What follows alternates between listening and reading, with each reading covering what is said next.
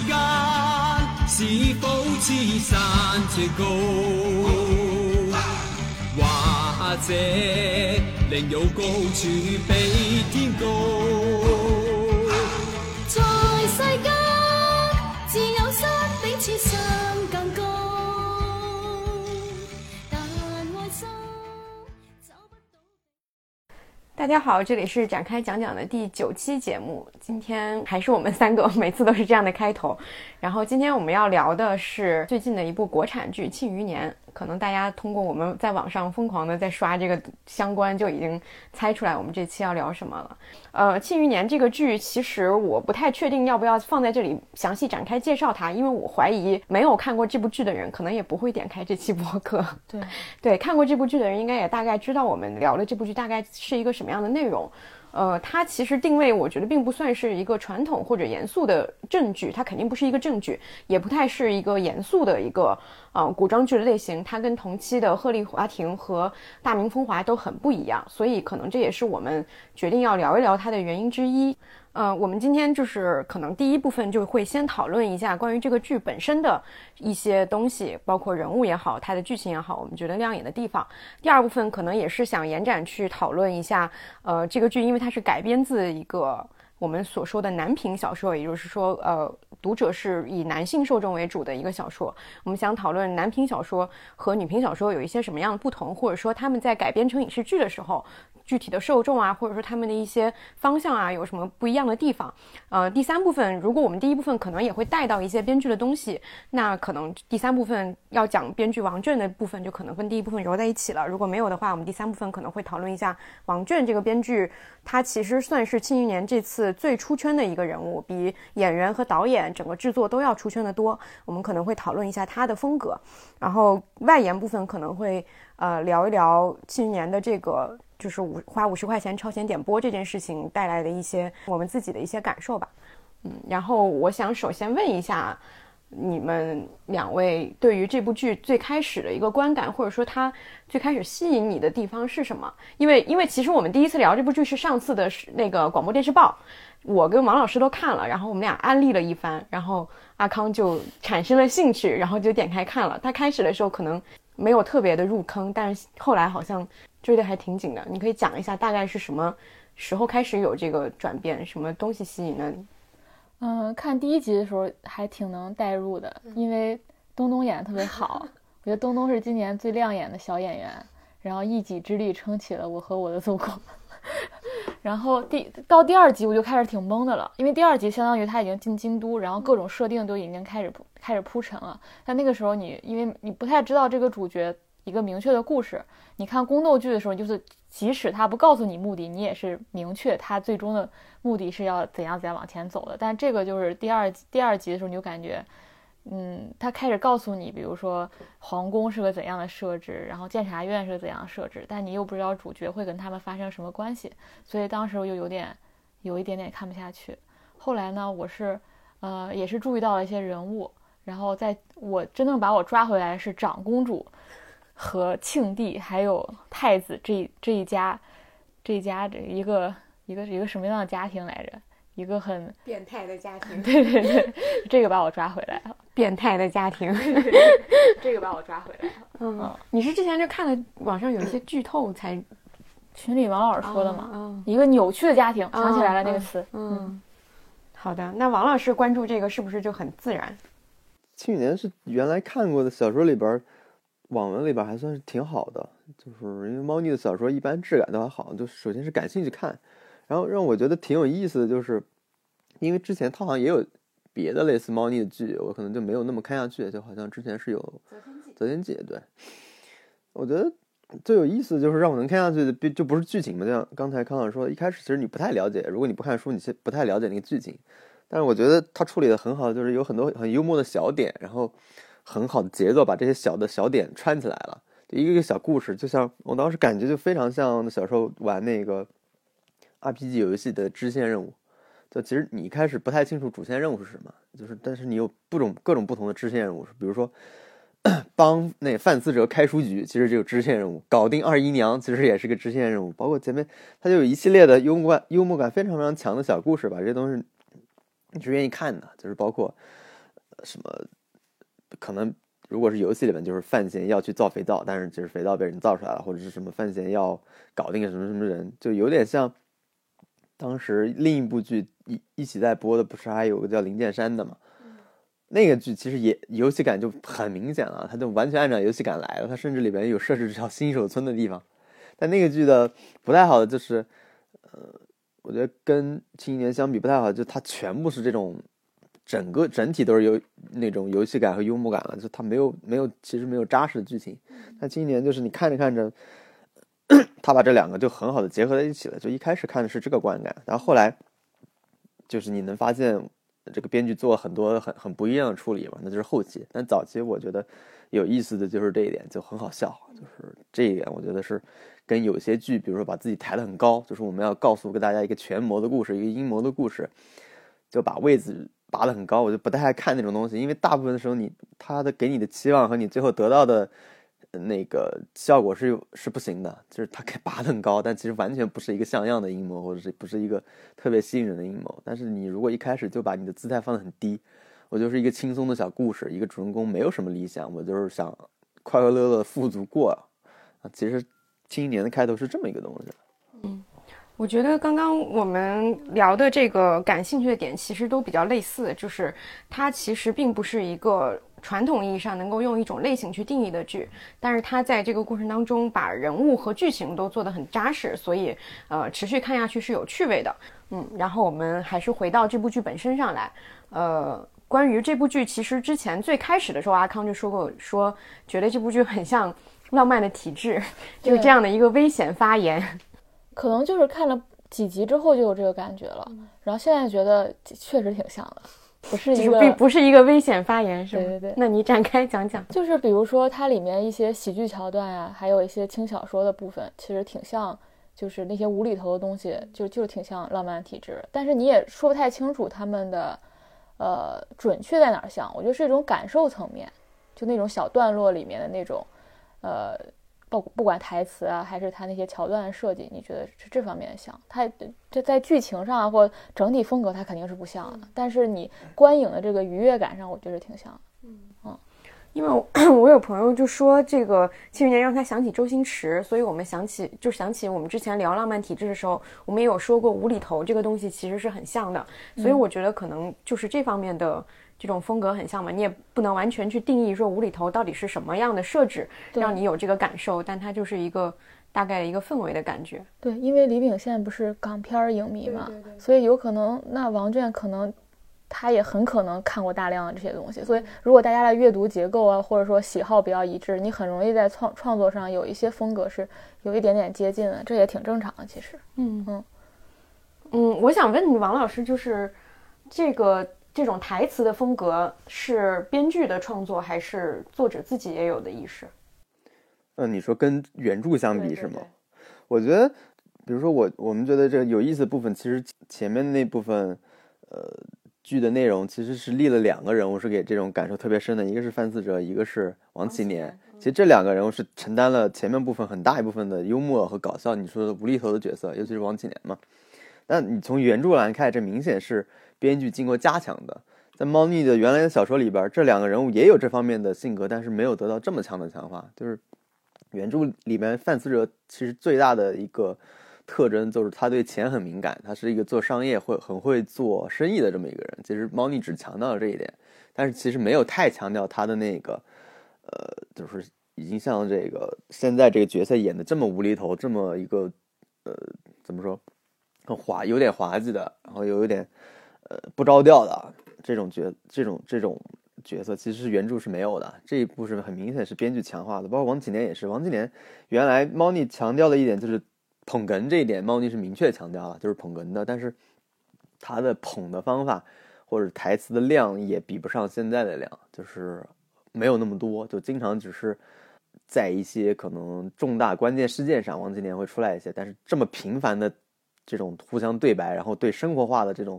比如说王启年经常会跟后来跟范闲去讨论一些感情的事儿，什么事儿他都能插两句，什么他家里的那个我的老婆和女儿嘛，已经给他设置他是全世界最爱他老婆女儿的这么一个角色设定，就这个都是后来王倦这个编辑后来自己主动去加上去的，他其实是把这个人物的形象塑造做得更明确了，就是我觉得这个是跟原著很不一样的地方。我觉得这个剧有一个特点，就是它的讨论空间是巨大的。然后这个讨论空间巨大，一方面可能因为这个设定本身它是架空的，它又是一个具有现代意识的人，原著虽然是穿越，然后现在改成科幻了，所以导致这个设定也造成了它是一个很大的想象空间。再包括它是在一个男平文里其实藏了一个女平文嘛，相当于藏着的一个叶青梅的故事，虽然你没有写，但是它基本上无处不在，在讲着这个女人在之前给这个世界带来了什么。所以我觉得这个剧很有意思，就是你有巨大的想象空间和巨大的讨论空间，再包括你也很少能看到一个编剧这么进入到主流视野当中，成为了一个讨论话题，而且他的个人的趣味也成为了一个大家关心的，他的个人趣味明显对这个剧的剧情啊、人物啊造成了一个非常直接的影响。然后我会觉得我看这个剧除了刚才我们说的一些吸引我的点之外，就是你不觉得国产剧其实每年真正到达顶流的讨论状况呢就那几部嘛，比如今年就是小欢喜、都挺好、陈情令和这庆余年，我觉得大概这四五部吧。然后你基本上如果这几部国产剧，我的观点就是你就看顶流这几部，你今年就参与到了这个线下的社会生活当中。对，我觉得就是这种感觉。我喜欢的桥段是它其实藏了一些我们现实题材很多不可表达的东西。就是比如我记得你当时截过那一段嘛，就是王启年说监察院现在出了问题，比如你对敌人可以使用那么严酷的手段，但你现在在整个内部也是使用这样手段，造成了一个人人都很惊恐的一个状态。就这个东西你说它对现实有影射吗？你也可以当做它对现实有影射，但它放在那样一个架空的或者一个科幻的设定当中，你不去产生这个联想也完全 OK。 但是我喜欢的是这个部分，而且这个里面很明显就是王倦把这一部分突出了，就是这种古代和现代这种碰撞。所以即使范闲这个角色他是开了很多金手指，有各种人来帮助他，甚至我都觉得是像他和他的5个爸爸的故事嘛，比如有他的师父，有他的岳父，有他的养父，有他的亲生父亲等等。但他开了再多的这些金手指，他底层有一点没有变，就是这个人他想对抗的是所有的阶层，他想对抗的是整个世界。就是我知道原著里滕子京那个角色没有死，但他里面把他改死的是想让他人物有一个，原来范闲到京都就是一个小富即安的状态嘛，他也没有太大的理想，什么东西不要也就算了，我就想和喜欢的人在一起，然后甚至回到儋州都没关系。但就专门写的这么一个事件，我非常明白他想让人物发生转变，但我觉得这个人物他的就是这个事件非常好的地方在于，他不光是个朋友死了我要去复仇，我觉得他更底层的是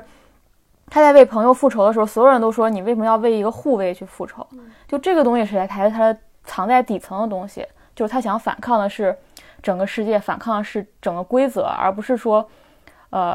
比较像主流了，不管是宫廷斗争还是权谋斗争，就是我加入了所谓的正义的一方，然后两派之间的斗争。他现在这个斗争就是一个我跟就是这个世道对阶级的不公和对人性的压迫，我要对抗是这个东西。你再回到原来的这些剧，不管是甄嬛传还是比如说已经有一些用现代意识来包装的这个延禧攻略，就魏璎珞那个角色，他所对抗的不还是我刚才说的那种所谓正义和邪恶，所谓复仇，然后守护你的朋友，守护你的家人，他们是没有任何改朝换代的勇气的。但是这里面因为这个主角设定是一个所谓的现代人，所以他背后对抗这个东西我觉得是宏大的，即使是他依然是个爽文，但是他这个爽建立在的不是一个我们原来说的那些东西，而是我觉得这个东西你也可以说是一种过度联想，但是这个东西是吸引我看下去的地方啊。但是我想说的就是刚刚阿康说到一个点我觉得挺有意思，就是说到说今年有几部剧是值引起大家讨论的，包括你说这个剧的讨论空间很大。其实我有一个疑惑在于说，我发现庆余年并没有引起像都挺好和小欢喜那么广泛的讨论，因为它很多东西不是我们现实生活中的逻辑，包括延禧攻略它也是一个大家一进去就知道它的目的是要干嘛，就包括你说你看第二集的时候有一些迷惑，是因为我们看宫斗剧是明确的知道说主角的目标就是要斗倒所有人，它是一个有就大家就已经约定俗成的一个事情了，有概念的。但是《庆余年》没有，而且它的剧情就是没有像都挺好和小欢喜那样是有现实意义的。你去讲一个古代宫廷里面我要去斗倒谁，或者说我要去战胜谁，其实对于大部分观众来讲是没有现实感觉的。所以他其实我反而觉得他的讨论空间是是你得进入这个语境之后才能产生的。对，它肯定是没有现实题材那么强大的一个讨论空间。但是现在你看，我觉得一方面大家很多是有一些笑料的部分嘛，就是你跟王娟一样，就是拿这部剧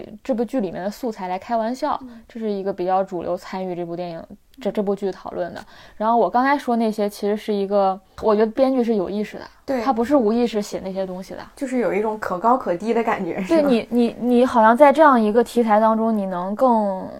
放肆一点吧。我觉得这个它的讨论空间不如说是思考空间吧，因为它有一些埋得很深的东西，就比如说刚刚你举例子那个说就是我印象深刻，里面好多人都有一句话，就是我是为了庆国，就是很多人都会说我是为了这个国家，或者说我是站在的是更高的一个历史的一个眼光去看整个事情，我不是为了站谁和谁之间选一边站。他有这样的一些表达，但是这个表达在现在我看到的网络上的讨论比较少，大家还是集中在一些搞笑或者说是对，所以我觉得他的讨论空间不能说是大，但是它很深，就是你可以自由的去选择里面的角度去进行思考。我觉得这是编剧的意识在这里面。我再举一个例子吧，就是祈年殿斗诗那段，我是先看到王娟的微博解释那段，我在看那段，于是他那个解释就为那段，不管那段本身体现的有没有很厉害，但他那段解释实在是太厉害了。他那段解释是这样，我专门摘了一段，他说希望你们能理解，他孤独了这么久，此时骄傲而思念，他难忘的世界，回不去的世界，这一刻和他梦魂相连，这些诗词是他给这个时代也是给自己的，他说哪怕只剩一个人依然会有传承。我觉得王娟对这段解释实在是太到位了，就是哪怕没有演出来或者没有拍出来，但是他对这段理解是特别特别到位，就是上升到了一个高度，而且这高度完全合理。就是我刚才说的，就是范闲这个人物，你可以不把它理解成他在一个权谋当中开金手指，然后斗翻所有人，而是他就是在最本质上他就是孤独的，然后他在这个世界里，他自己在那个世界和这个世界是完全不相容的嘛，他又想把一些东西带到这个世界，就是我觉得那一段是最能体现他是一个孤独的这个状态。然后就是王娟用的词嘛，骄傲而思念，我觉得他那段解释特别到位。但是这个剧我刚才说到了一些所谓的优点，我觉得也是他的，也部分意义上也是他的缺点了。这个要现在展开还是一会儿再展开呢？其实我觉得咱们应该分优缺点来聊，是最好聊的，你知道吗？那我们还是先停留在优点部分吧。王老师有没有什么优点要补充呢？我看的点不太一样。我觉得有意思就是这些配角的角色，首先就是王娟，就像刚才说的，他把很多配角的角色强化了，就是配角本身变得非常有意思。我觉得这也是一个潮流，就是包括从网文写作来说，至少我觉得在可能近10年的网文里边，配角写得好可能不仅是国内的，你说冰火之歌这样的作品，其实很大一个关键就是因为配角写得特别好。但是我觉得庆余年这部作品最吸引我的地方，就是有意思的地方，就是因为范闲这个人，刚刚那康老师提到，他其实最好玩的是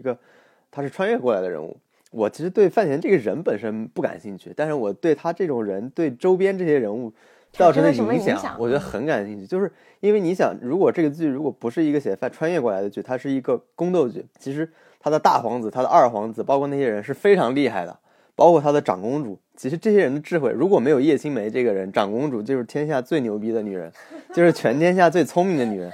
这个我也特别喜欢。其实就是整个这个庆国和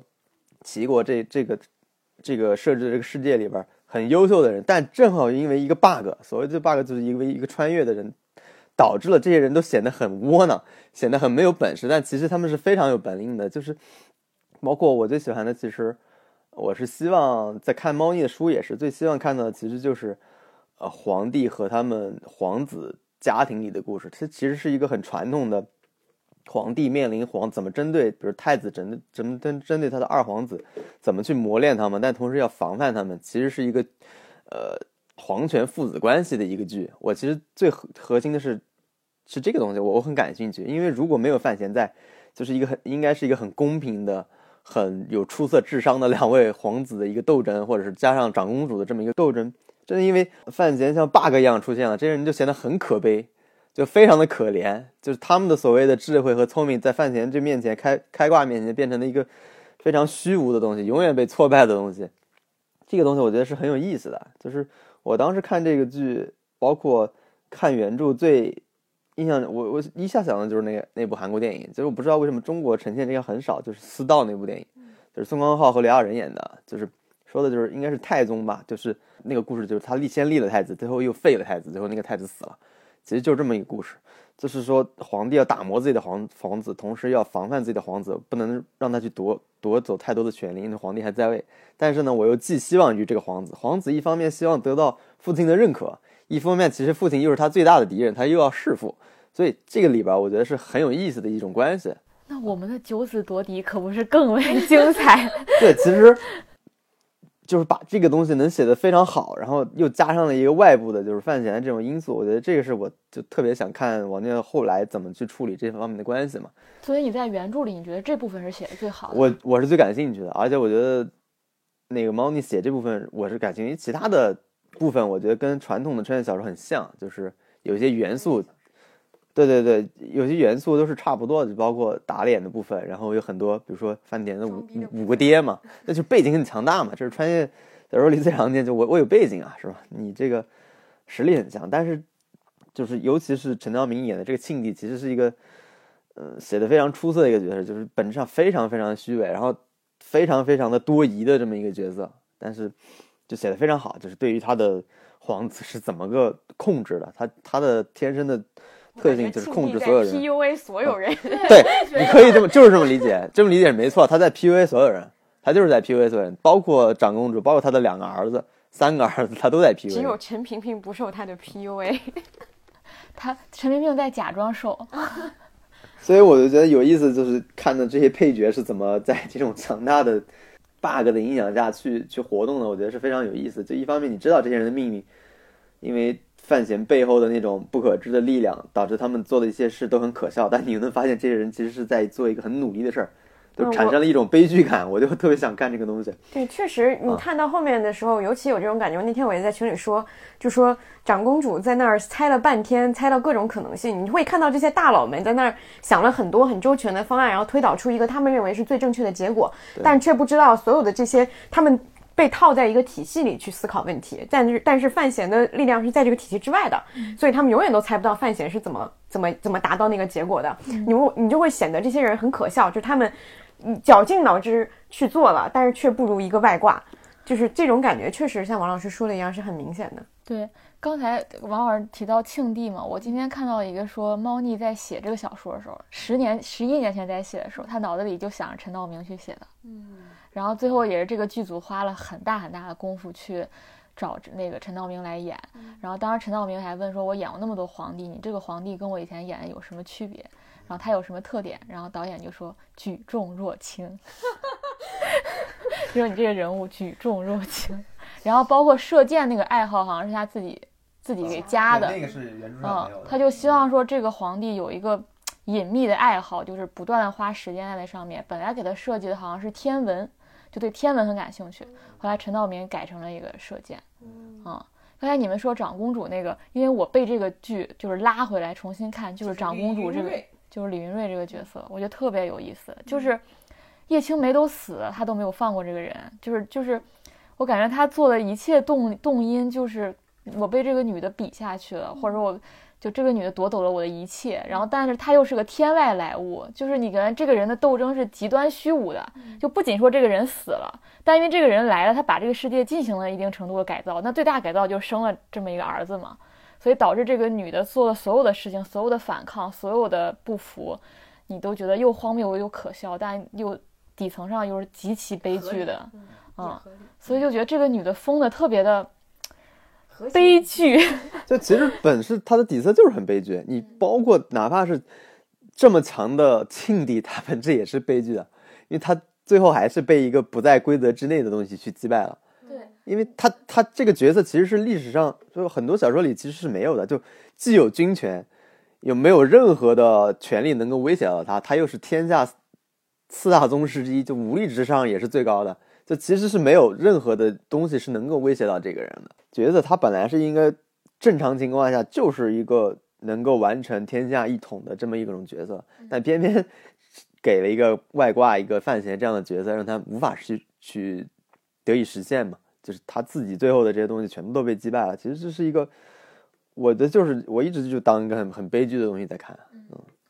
就是刚才你们说这个，我突然又想到，就是上周开选题会的时候突然提到一个氛围，我从来没有想过这个角度。就是他讲说，比如说一个很体制的一个单位来了一个理想主义者，那所有人的关注点都是这个理想主义者多厉害，多不就是他的思想多高明多超越，但是从来没有人去考虑过说这个人来到这个体制，那对体制里其他人什么感受呢？你是不是你的存在对其他人也是一种不公平？嗯，是。对，我原来就没有想过这个角度，就是你永远抓的是这个体制里不一样的人，你永远去歌颂那个人，或者你好奇这个人，你从来没有想过他的存在对其他人是不是一种伤害。嗯，就包括你像罗永浩这样的人，那他的存在，他在他们公司里可能对其他人就是一种伤害，就你以前没有想过这个角度。就范闲就是这样的，他在这个环境里，他的存在就天然就对其他人就是一种伤害了。是，嗯，对，所以我觉得好的就是他编剧没有过度强调范闲本身的这种意外值，就是他没有把很多元素就加在范闲上。你看，我都有理想，我都强大，我在改变一些事情。他其实很多视角给到了这些配角的身上，就是我觉得就这一点上，王娟确实是在人物素质上是有自己的特点的，就是他很注意这些配角的塑造，包括他们心境的处境的塑造，对于这些配角的处境他是很关注这些东西。他其实并不是那么关注一些所谓网文的主角光环的东西，他其实没有那么关注，他其实关注了非常非常多的这个配角的形象塑造，包括对于这种，因为毛妮的原著小说里边，其实作为读者上帝视角来看，很大部分的人的那种所谓好坏的那个角色是很容易分辨的。包括原著里面陈萍萍从一开始他就是个好人，你就知道就是个好人。但是你看毛妮在处理这部剧的时候，他的角色是明暗不清楚的，你根本搞不清楚。嗯，王娟对，就是处理这部剧的时候，你其实很多角色是不太清楚他是好还是坏的，如果你没有看过原著的话。我想到陈萍萍出场的时候说他是万恶之源。我刚刚想到，就是确实有一个点啊，我在看的时候，其实刚刚阿康也说到说，就是滕子京之死的激励事件这个事情，因为我们看过那个王娟自己写的创作阐述里面，他特别提到了滕子京和王启年这两个人物，他其实还提到一个事情是，他想把范闲这个角色做得更明亮一些，因为他说原著里的底色是很灰暗的，他想把这个人往明处拉一拉。然后我其实对于滕子京死作为一个激励事件相比，我其实更喜欢的是林拱的死这个事情。我觉得在这里我能感受到更复杂的情绪，因为滕子京死是一个非常典型的，等于说是像是英雄，就是他的道路上的一个激励事件。我最好的朋友死了，我最在乎的人死了，为了他我决定踏上这个旅程，是他的一个初始的一个东西。但是林拱的死我觉得更复杂，因为林拱是杀害了我关心的滕子京，就是直接的这个人，所以我要去找他报仇。但是我找他报仇以后，我真的把这个人给杀了，或者说这个人真的我好像是报了这个仇了，结果他却伤害了我另外一个爱的人，就是林婉儿。就是在那个时候，我其实能非常明显的感觉到，尤其是当范闲去到灵府以后，跟那个大宝那场对话的那个戏，你就能明确的感受到主角因为这个事情而开始动摇了。他开始怀疑自己的复仇，或者说自己的这个动作是否是正义的，他开始怀疑说正义到底是不是这样的。我觉得他对这个事情是这个点，当时我看的时候非常触动我，包括说他们去那你对那个有触动吗？比如他后面又有一个类似林拱这个事件，就是长公主的事件。对，我觉得他好像在长公主这个事件上，因为他没有大宝那一段了。对，他就是一个很直接的，就是你要不要去劝庆帝，然后他最后来了个反转嘛，就我没去，大家都相信他可能会为了林婉儿不去的时候，他去了，然后说坚决要治它。嗯，我觉得林拱之死可能是一个，就是你也可能完全走向一条完全相反的路，就是你觉得说你不用在乎任何规则了，你可以杀你所有想要杀的人，就是这也是一条路。但目前我觉得范闲这个人物他选择的路是，我依然有心底里我需要去捍卫的那个底线，就像你刚刚说的，可能对他来说真正重要的事情是挑战这些规则，他的底线或者说他的原则就是我一定要去挑战所有的这些东西，只要在这个原则之下我做任何事情我就能够给他合理化，而不是说我是为了单纯的个人的情感，或者说他是害了我一个好朋友我去复仇。所以他有了这个底线以后，他所有的行为他都能合理了。所以你会看他去开始转变的时候，其实很多人对他说刺激到他的那句话就是说，不就是死了一个护卫吗？对，就是那句话好像出现了很多遍，在不同人的口中出现了好多遍。嗯，我觉得那个是这个让这个角色去做这件事情，可能就是那个根基更深。你去为好朋友复仇这件事情跟这个强度是没办法比的。对，我觉得这是给这个人物画了一条底线的东西，因为你后期能看到大量的人，包括他的五个爹，会给他不同的建议，或者说都给他一些看似很正确的一个建议，但他最终都会把这些建议给推翻。他有自己想要做的事情，他自己坚持认为对的事情，而他这个对的标准就是基于这条底线去做的。对，我记得我看，因为今天因为泄露了事儿嘛，回头一会儿可以再聊。但是不是大结局已经出来了嘛？然后那个王卷就有一个解释，就是说，你现在看到他开的这些所谓的金手指，这些人，这些给他来提点的人，到最后都会变成他的阻力。我觉得可能他就会变成我们刚才说的，因为他的目标，他的那个底线，其实是他这五个爹可能不能理解的东西啊。那个可能到最后会又给他构成一个新的障碍。就别看他现在是一路这么爽，或者一路是这么多人帮他，但是你们的目标不是一个。因为他们所有人对他的期待其实都是，要么陈萍萍对他期待就是你要接管监察院，要接管内库，然后你就是国之重臣或者怎么样。就大家对他的期待其实都是一个世俗意义上的期待，你最高就是做到一人之下万人之上，可能每个人而且安全，可能有的人对他的期待就是安全，然后其实他自己想要的未必是这些东西，这些东西可能到后面第二季或者是对，他们也会产生矛盾和冲突。这其实在这季的结尾已经显现出来了。我觉得就是这个东西，就是编剧的特点就很明显。就是刚才其实我们聊的是一个人物塑造方面的东西，包括范闲的塑造，然后配角的塑造。其实王娟也有特别大的这个特点，就是情节的剧情的反转。我自己觉得王娟有3个特点，就一个是剧情反转，一个是人物塑造，另外一个就是现在我们说的幽默感。就从前2个，因为我们刚才说是人物塑造嘛，你就发现他其实是把人物塑造跟剧情反转联系的非常的紧密。就刚才阿康说的那个人物，这些所谓他的爹其实最后会成为他的阻碍，其实没有错。就你如果看到第42集肖恩死的那一集，我花钱了，花53块钱呢，就是肖恩死的那一集，他就突然发现就是就是其实把人物塑造和情节反转联系在一块了。就陈萍萍，其实我刚才说他这个人物，其实在这部剧里边，你是不太清楚他是好人还是坏人，其实一直没有揭示出来。虽然他对范闲很好，他跟他母亲关系很好，但是你不太确定这个人对于范闲的未来究竟是怎么安排的。包括看到后面他对皇帝到底是不是忠心，还是说对范闲忠心，这个东西是不确定的。一直到肖恩死的时候，其实揭露很多秘密，包括一些反转的东西，你就发现整个这个就刚才说的。陈萍萍本人其实就是成了范闲一个巨大的障碍，他一方面扩大去要跨越这样，一方面剧情又发生了一个情节又发生了一个反转。所以王卷你看从历史上看他的剧里边都有这个特点，就是他会把情节反转和人物塑造联系的非常非常紧密，然后他也会把原著小说改的是就是所谓王卷化，就是他一定会有情节上的一个大的变动。就哪怕因为猫腻的小说里边是没有这个反转的，猫腻的小说里边就像刚才说的，陈萍萍一直就是个好人，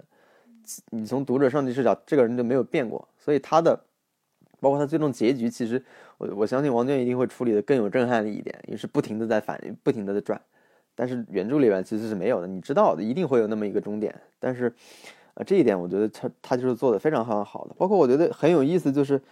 幽默感这个东西，我觉得也是王娟特有的。就是我们原来以为幽默感只是呈现幽默就结束了嘛，但后来突然发现就看到后来就是后来有一个情节，就是郭宝坤就这个角色一直想去杀范闲、哦、就他这条线应该也是他单拎出来去讲的一。对，这个线是原来猫腻里边没有的。我原来以为他就是想搞笑，因为郭宝坤是个很菜的菜鸡，他纠结了一帮看上去根本不行的人，想跟着范闲去北齐，趁机想把他杀掉。我一直因为那个过程中一直就是一个很搞笑的情节存在的，他就是作为搞笑。但你后来发现这个搞笑的情节不是作为搞笑，他是把郭宝坤成为一条线放到北齐里边，然后这条线最后有一个重要的作用，就这一点我觉得是很有意思的。就你会发现，尤其是你看到42集的时候，你会发现前面所有的伏笔，就是王倦最擅长的东西，他所有的埋的线全部扯出来了。就刚才说滕子京在后面还有用，不光是前面去刺激范闲的这个东西，他埋到那里，他一直埋到那一集。所以其实这一季的结尾我觉得是很精彩的，是他把前面埋了很多你根本不太明白的线全部串起来了，就他能把这个整个通过肖恩的那个话把这些东西全连起来了，就是为什么这个是这个，为什么这个是这个，为什么这个是这个。王老师现在就相当于这期播客里的范闲，你知道吗？因为他多看了他对我们不公平。没有，我就觉得大家就可以期待一下，就是他在情节的处理上其实也是非常好的，他就很注意，你就前面有很多搞不明白的地方，他就最后他在一个点他会揭示这些东西。我记得当年看那个《吴越传奇》的时候也有这种感觉，但是那个时间比较久了，但是这个《庆余年》就给人印象很深刻嘛，因为在原著小说里面是没有这些东西的，就是他会给你一个集中的爆发的解释。所以我觉得这个是我自己看这部剧最大感受。因为我自己看这个剧最有意思的点，就是因为看过原著，我就想了解它是怎么改的。作为编剧来说，因为从创作者来说，其实我觉得是有难度的。对于一部本来已经有很好的结构，然后有大家习以为常的一些角色的前提在下，你怎么把这个剧影视化，或者是这种更加有这个电视剧感，而不是一个小说的东西，我觉得是一个挺困难的事儿。但我觉得王倦他就用他使用他自己最习惯的这种工具，就处理得非常好。我觉得这个是我很感兴趣的一个地方。我们刚刚讲的其实基本上算是这个剧的优点的部分。我刚还想问的一个点就是，其实我比较想讨论这个剧里面的女性角色。因为我理解在原著小说里女性角色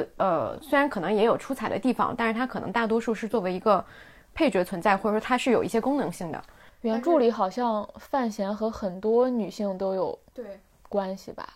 剧里面也是有关系。就剧里面她在爱情线上是比较专一的，不专一。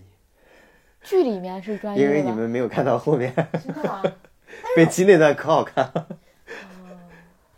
真的吗？我们又被降维打击。不是，因为我看了原著小说的一个梗概，是说他跟什么那个小皇帝，什么还有关系啊什么之类的。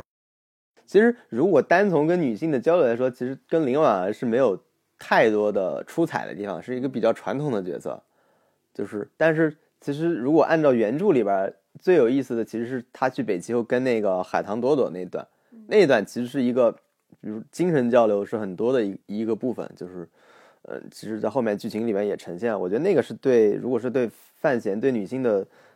关系里边，我觉得那个是处理的最丰富的。就反而就是现在我觉得，如果刚才说缺点的话，我觉得对林婉儿的这种描写或者是人设，我觉得是太传统了，是一个非常保守的描述，就是一个典型的，就是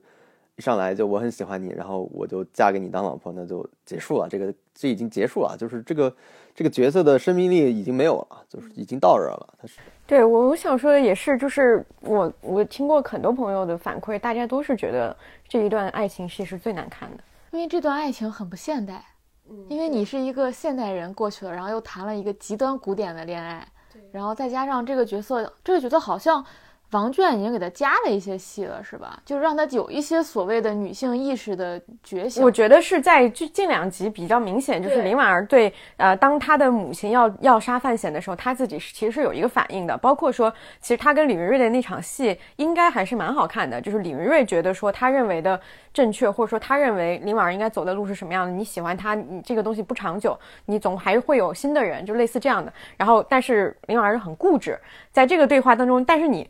我不知道演员表演还是什么人，还是说这个动力本身就不足，还是说一个疯女人其实更立得住，你还是会觉得林婉儿确实很单纯，对，很简单，她那个觉醒也很晚很突兀，而且她的觉醒最多也就只能做到我为我爱的人我愿意放弃任何东西这一步了，她没有任何更多的东西了。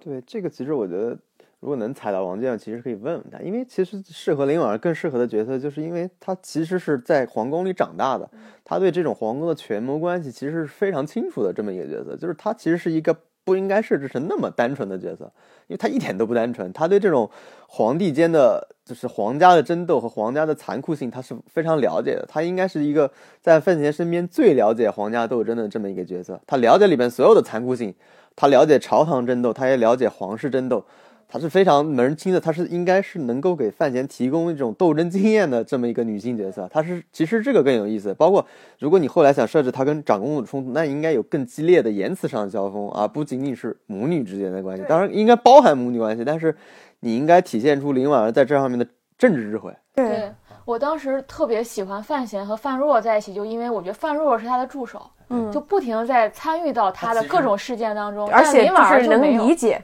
对，但是林婉儿完全不，你能看到下线了，对，你能看到范闲都不愿意跟他多说，因为说了以后怕伤害他。就范闲好像干了好多事，出差了，然后出差2周，然后回来了，对，然后看看他，然后再去出差2周，两个人看着心情没了。这个就是缺点，我不知道是为了刻意的这种有这种需求的观众嘛，可能有需要就喜欢这种纯纯美美的女性，或者是这种就觉得我想谈恋爱就完了。但其实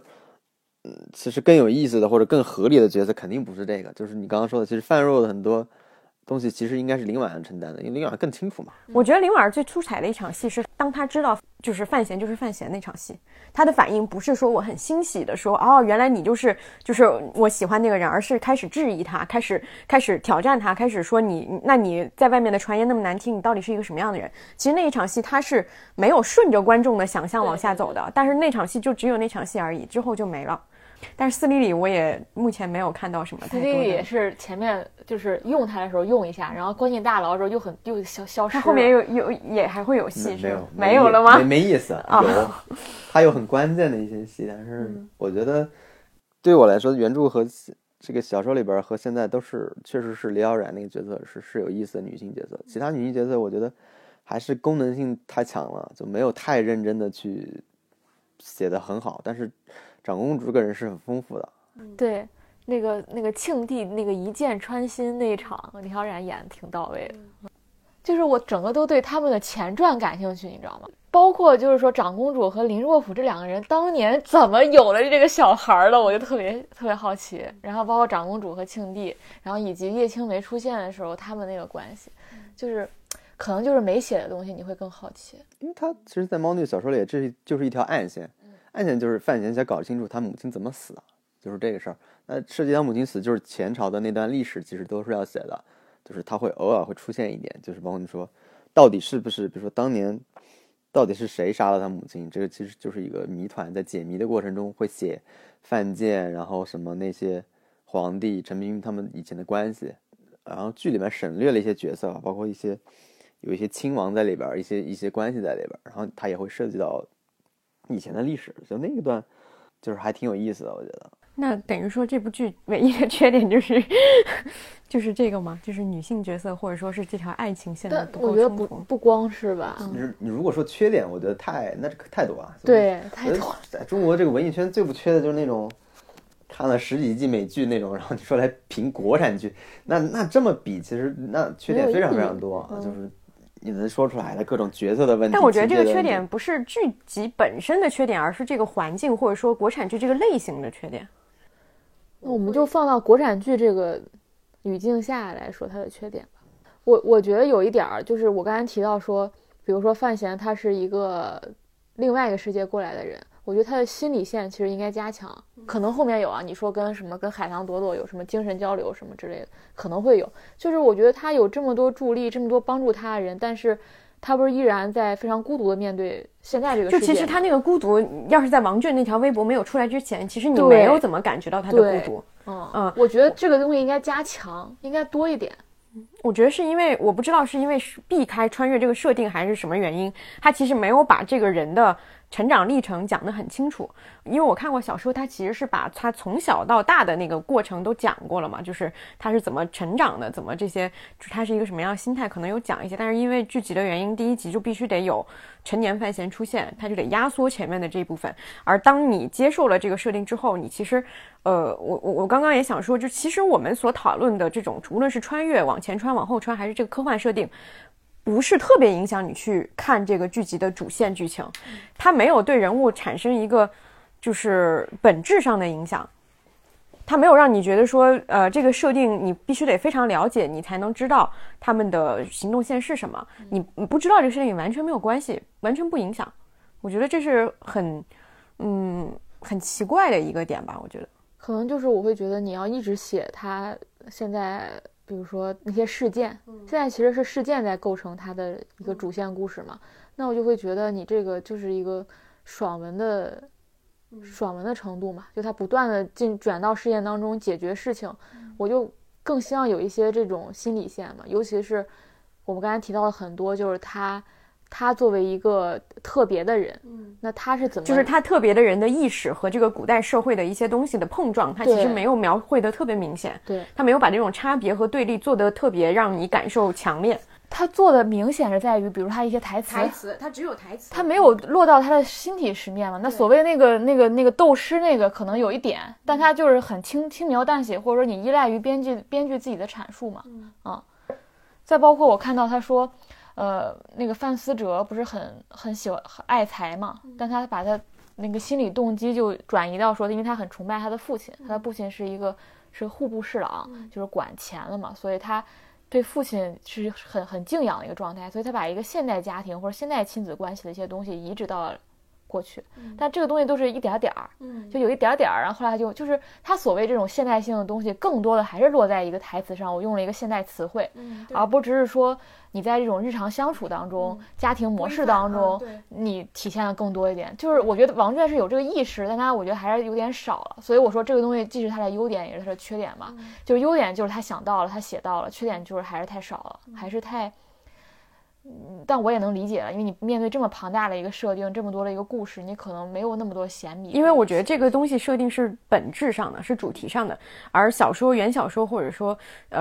猫腻就没有从这个本质上去设置这个故事，所以它很难从底子去改变这个故事的质感，它只能从一些细微的一些东西当中透出这一点意思。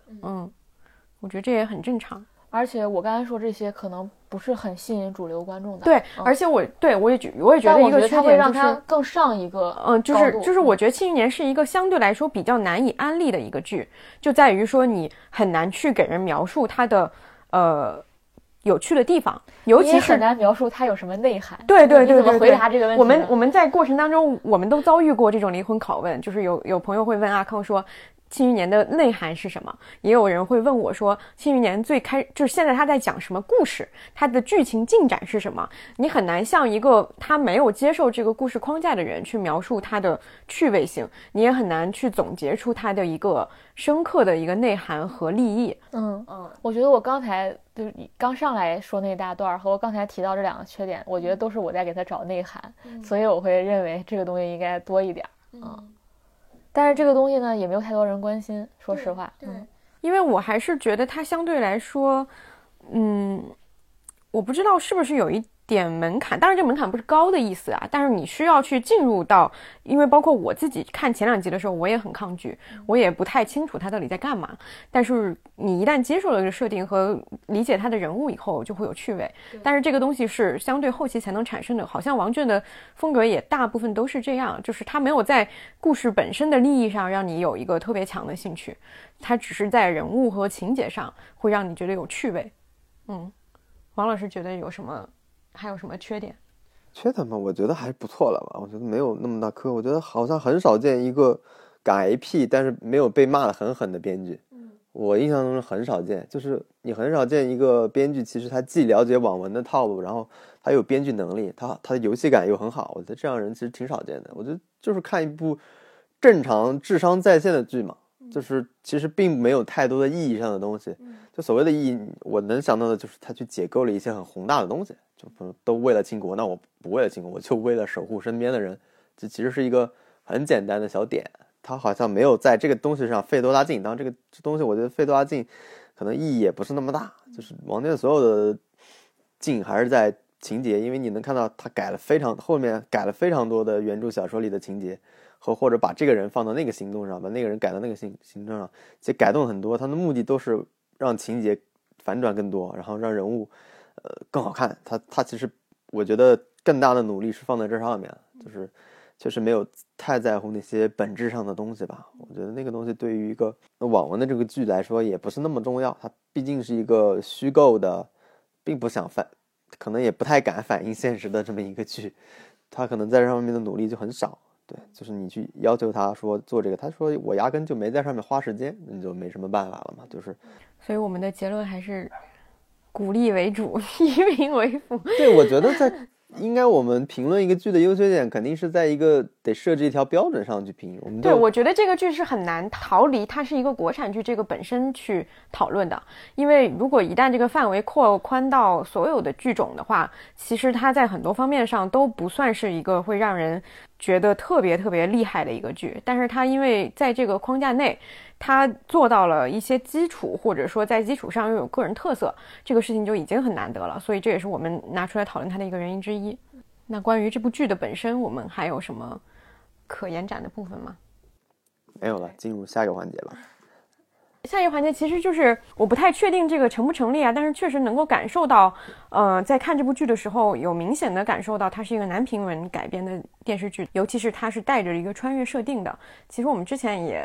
私下讨论过这种男性观众为主的文章也好，网络小说也好，还是电视剧也好，和女性观众为主的这个是有巨大区别的。包括《庆余年》其实也是目前为止我觉得最成功的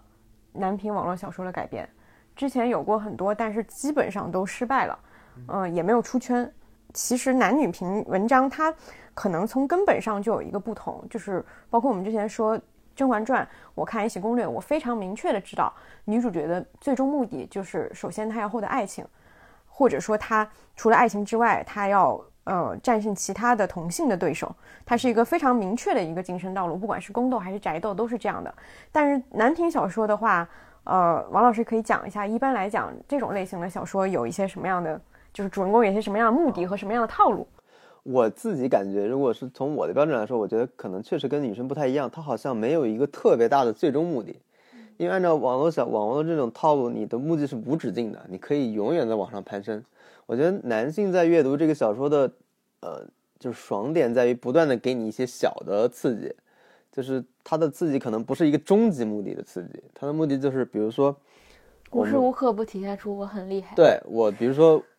就是我出去见一个人，那个人看不起我，突然发现我有5个爹，就这种东西就是所谓的男频小说里的背景，我超级有背景，但你不了解我有背景，我又可以吓到你了。我那天看到说男频小说里面的主角不是富二代也不是什么官二代，是命二代，就我命就好。对，这就是所谓一般几个套路，所谓扮猪吃老虎，或者是这种看上去不太行但突然其实反映了，就突然间就很厉害，但其实反映了一些人的特点吧。就大家其实都经历过那种很难堪的时候，或者被人看不起，或者是觉得你的存在并不重要，大家就想象过这种我其实可以很厉害，但这种厉害其实是外在的，我是暗地里有个有钱的爹，或者是突然发现我有很强的能力，但是上天赋予的，别人都不知道。它其实是男频小说就在不停的强化这一点，就是在每一个阶段里边就给你一些这种所谓的天上掉下来的一种能力，然后让你觉得我很厉害，但是简单来说可以就是说一个屌丝逆袭的东西，就是这个东西是男性最喜欢的。而且他最终目的可能并不是说我要逆袭成为全世界最强大的人，我觉得反而是那个东西一般你看男频的网文写到那个程度已经没有意思了，就你没有可以挑战了，其实是没有意思了，你必须不断有一个更强大的人让你去挑战他，然后你能在这个挑战中取得成功，其实这个是更重要的。它是一个无止境的东西，一旦你写到那个头就是其实是没有意思的。比如说所有人就是你已经是最强大了，这个事儿本身就没意思了。就比如说所有人看庆余年肯定没有人带入庆帝啊，庆帝就是最强大的那个人了，你按理说不就是男性里边最强大最拥有最多的权利然后一上来就是这样一个已经拥有了，如果玩游戏里边就武力值已经99，权力值99，所拥有土地99，就是全部到最高标准的一个人，但是没有任何一个男性读者会把自己带到那个里边，大家所有带的都是一个小人物，小人物怎么去挑战大人物的成长，然后怎么，其实都是这么一个逻辑。但我觉得这点就是女生的小说也一样啊，就是一上来也是一个就是地位很低或者说起点很低的一个角色，被人各种欺负。对，只是他可能也一样的是，他可能达到那个终点以后确实就没有意思了啊、都一样，就是只要他战胜了甄嬛传，他战胜了华妃之后，后面的那些虽然也还可以，或者说打倒了皇后之后，其实你就知道他已经没有对手了嘛，他都有一个这样的、不仅没有对手了，也没有爱情了。所以我一直很好奇，就是我知道男频我爱看的地方就是那些所谓扮猪吃老虎的地方，那女频里边你们最喜欢看的是什么？比如我就看甄嬛传，我自己觉得最喜欢看的就是早上开会那段，就是他们去给那皇后请安，然后那帮人明争暗斗，互相之间撕，我觉得那个是最好看的。但我不知道就是在女频的文里边，就是女性观众的爽点是在什么地方，就是那个点是让你就能看得很爽，然后满足心理上的一些。我觉得其实这一点上男女没有特别明显的本质差异，在于他们都想看到一个主人公开了一定的金手指去战胜对手，只是说他可能战胜的方式不一样。因为我觉得女频文里有大量就是穿越或者重生文嘛，其实这种就是在于说你先天给这个主角加了一定的就是先天优势，他开了挂，然后他回去以后他有了一些曾经的一些经验，他再用这些经验去打败他曾经的敌人，或者说目前在他面前的这个障碍，只是说这个障碍有可能男频文章里这个障碍是一个素不相识的人，或者说是一个武力值比你高的人，但是在女频文里这个人可能就是你的情敌，或者说是你的七大姑八大姨，就是这种他们会是这样的一个关系。我觉得本质逻辑上好像没有什么不同，包括像王老师之前我们讨论过，他说斗诗就是有一个古代穿越现代穿越到古代人去古代去卖弄自己的文采这个事情，这个女频文里也有大量的斗诗的场景。我还以为会有个女版的斗诗，是个别的什么东西，斗个什么别的东西呢？也有都有对，诗是有的，然后各种其他的，就是你只要是现代经验能够在古代战胜对方的那些东西都会被想到，都会拿来用。都有。我觉得女频是在爽点还有点不一样，是在爱情上。对，就是我觉得这是本质的不同。对，就是你刚才说那些都是一样的嘛，不一样就是你不过看，我觉得甄嬛传让我爽的地方是他意识到这个男人的虚伪，然后我彻底我从原来被你任你摆布，然后深深的爱你依恋你，到最后我要斗倒你，然后看透你的虚伪，然后把你玩弄在鼓掌之中。再包括延禧攻略是你这个男人我就不在意你，就是我有我的目的，但是你又无限的，就是比如说他特别想那个是演谁，乾隆特别想跟那个魏璎珞在一起，但魏璎珞就各种玩弄他嘛，也不加引号啊，玩弄他，就我觉得这个可能是爽点。你觉得是吗？我觉得其实《甄嬛传》和《延禧攻略》已经算是这类型里面，因为《延禧攻略》没有原著小说嘛，这类型里面比较特别的就是它还是在男女关系上加了一些相对你可以去往深里思考的东西。但是传统的女频小说里，它的爱情关系其实就是像步步惊心那样的，就是你穿越，对，所有人都爱我，这是一个基础设定。就是我觉得男频的可能关键是成功学，他成功不一定是说我要成为最强或者怎么样，但他本质逻辑是我这个人要获得一些我可能是尤其是对于看读者来说，我现实生活里得不到的一些东西。但是女性的观众她的那个核心点就是恋爱，就是得到更多的爱。对，在得到更多爱是基础，然后之后你可能会去区别说得到爱的性质会不一样，然后再到包括你说的《甄嬛传》这种，我是不是站在一个更高的位置去看这个男性，就是有这样的一些演变吧。但是它的本质逻辑是一个恋爱的逻辑，是一个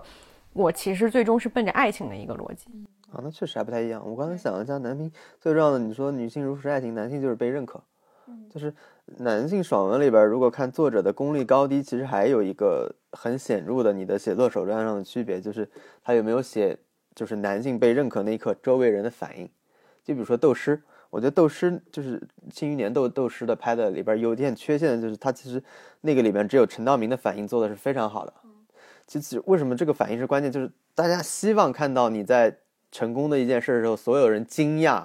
不解、疑惑、嫉妒，所有人的反应都要表现出来，那个是对男性来说是最爽的一刻，就是你要给反应，所有周围的人是一个，比如陈道明当时演的那个反应，庆帝的反应就是一个很疑惑但是又很惊异的，但是又是他知道他是范闲是他儿子，他又带有骄傲的那种东西，就我就觉得那个当时的那个庄墨涵演的就没有那么好，但庄墨涵没有什么表情，但最后庄墨涵那个吐血还挺吐血，就原著是有的但是这种东西一般你一定要表现出一种惊讶，反复给他镜头，反复给他这种东西，我印象中做的最好的就是小时候看的《灌篮高手》，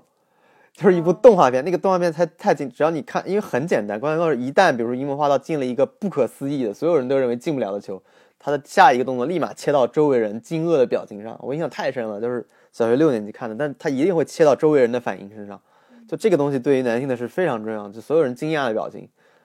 就是这个东西一定要展示的非常好，这就是一个我觉得是能体现写作功力或者拍摄功力的一个东西啊。我觉得女性小说里面也有这部分，就是它有一个亮相，然后被所有人惊异的过程，但好像大家对于这个画面没有那么强的需求。我觉得我想到有一个点，就是《知否》其实它也是小说改嘛，它是宅斗嘛，有一个关系，有一个区别，不知道是不是成立，就是好像女性观众更关注人际关系。就是他更关注的是有一个就是女主角是更聪明的那个人，她的聪明体现在对人际关系的了解和对人性的了解，她用这些东西去就是有一种摆弄的那种感觉，去把这些人物关系对进行一些碰撞，或者说进行一些安排，而且就是总是比别人先一步的知道了对方的计划，然后她来获得这个胜利，而不是，我不太清楚男性小说里面有没有这部分，就是他这部分其实我觉得不是提供爽点的部分，男性的爽点还是一种巨大的突如其来的，就像奋斗里边突然有个给了你500万的爹的那种东西，是能让你男性其实也会有人幻想，比如说作为一种成熟男性，我能把比如商场上的东西搞得很定，但是他们希望的那种差异性是更大的。我可以是不是可以这么理解，它不是一个智力上或者说是智慧上的差异，而是一些外在的属性上的差异，就不管什么样的差异，就是这个差异必须非常大，它不能是一个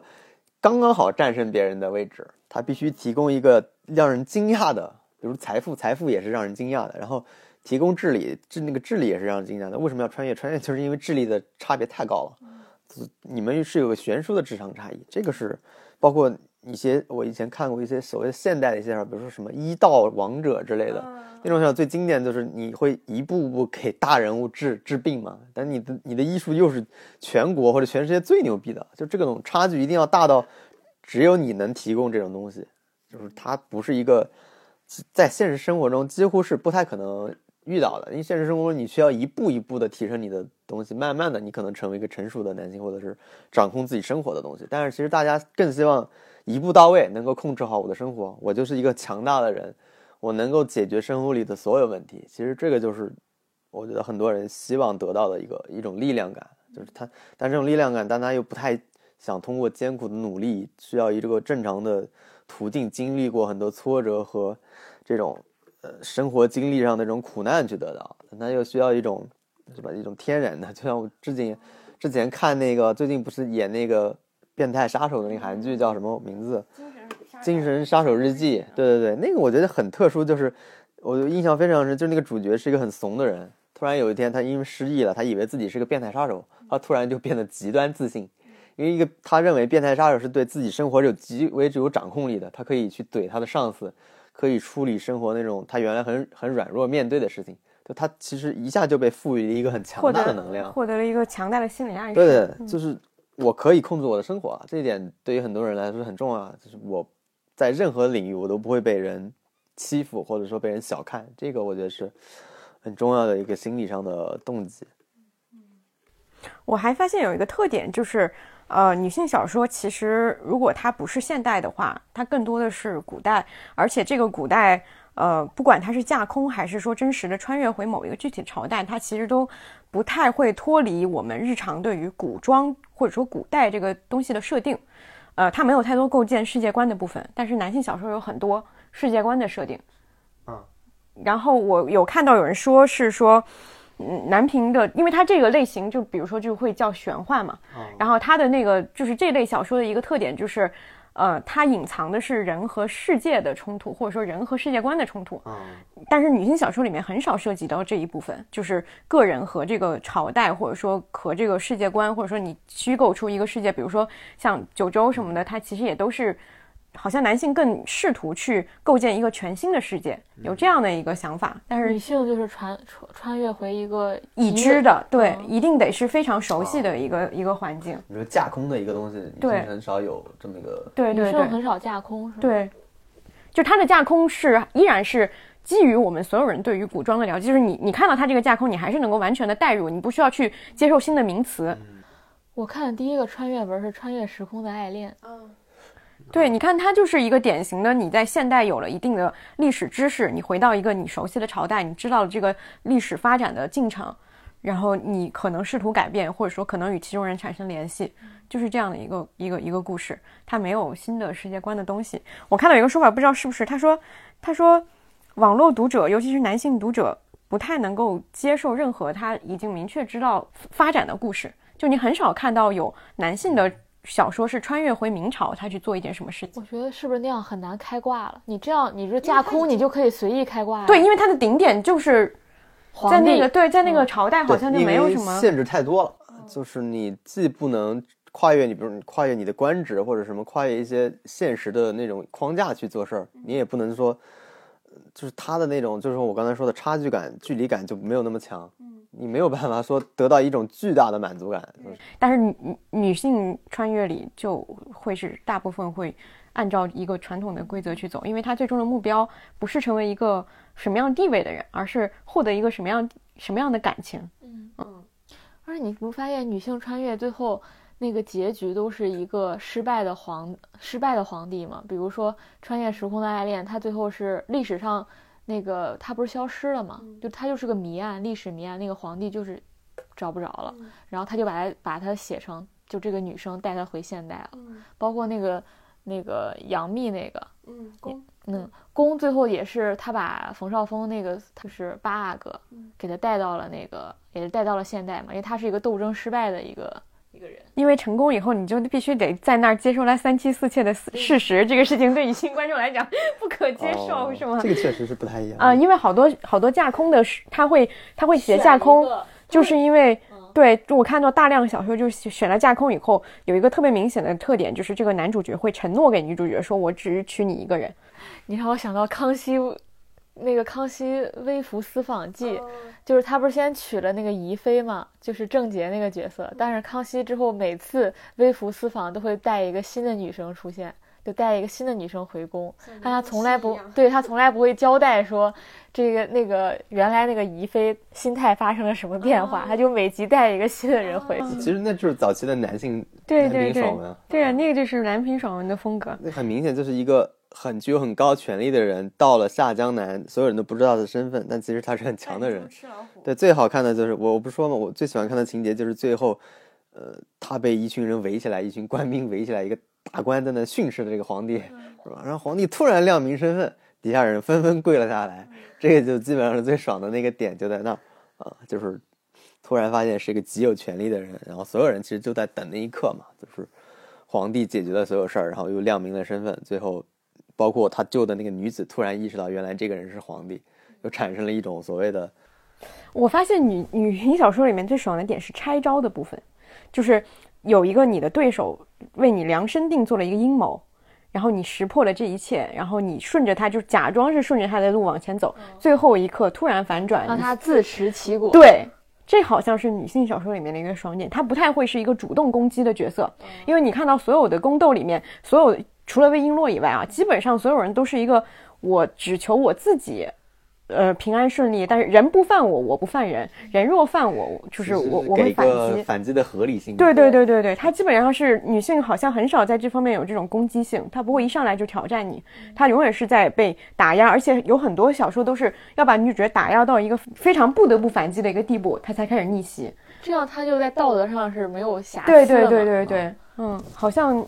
男性不太会需要这样的一个过程，可能女性需要说，告诉你一个合理性，然后你再去做这样的事情，就是我并不是不强，我只是没有发挥那种感觉，它有一种压抑感。嗯，我那天看到一个说法说，男频剧很难出圈，是因为男生不喜欢分享。出圈吗？比如说出圈的概念是指女性观众也来看是吗？还是不是？就这个就是男频剧，就比如说，就只在一个小圈子里火。但是我觉得《庆余年》是做到了出圈，因为我看到有人说，其实大部分男频剧它的逻辑和故事性其实没有那么强，就是它的套路是相对单一的，它每一次都是屌丝逆袭，然后每一次的可能方式都差不多，包括说那个爽点设置也差不多，只是规格的差异。这个东西其实很难影视化的，它影视化必然得有情节和人物，但是如果这两点没有的话，你再好的 IP 拿出来，因为观众看的就是或者说读者看的那个点，你放到影视上就不是特别可行。你等于说所有的故事情节都是一样，只是大小的区别而已。这个东西就放出来，第一个是女性观众很难 get 到那个爽点，第二个是男性观众可能也会觉得说这个东西和他的想象相去甚远，不管是从拍摄还是上来讲，还是演员上来讲，可能他都不如直接的去看小说给他带来的愉悦感更大。我觉得这可能是一个本质的问题。就是我们上次讨论过的，其实我觉得公认的男性爽点的剧就是《亮剑》，如果是可以说甄嬛传的话，《亮剑》真的是，而且是由老及幼，不管什么年纪的男性其实都是认可的。就是尤其你看电视台重播了多少次，它就是一个很标准用情节和人物去塑造这种就是很典型的一个男频的电视剧。就是刚才我们提到的所有元素其实里面都包括了，就是林蓉就是一个，就是李幼斌，所有人都不叫李幼斌，都叫林蓉，都管他叫林蓉，因为所有人都看过那个，就是很典型的一个特立独行的共产党军官，就是然后他会有很多很不一样的技能战法，看起来还挺土的，但是每次都能取得巨大的功效，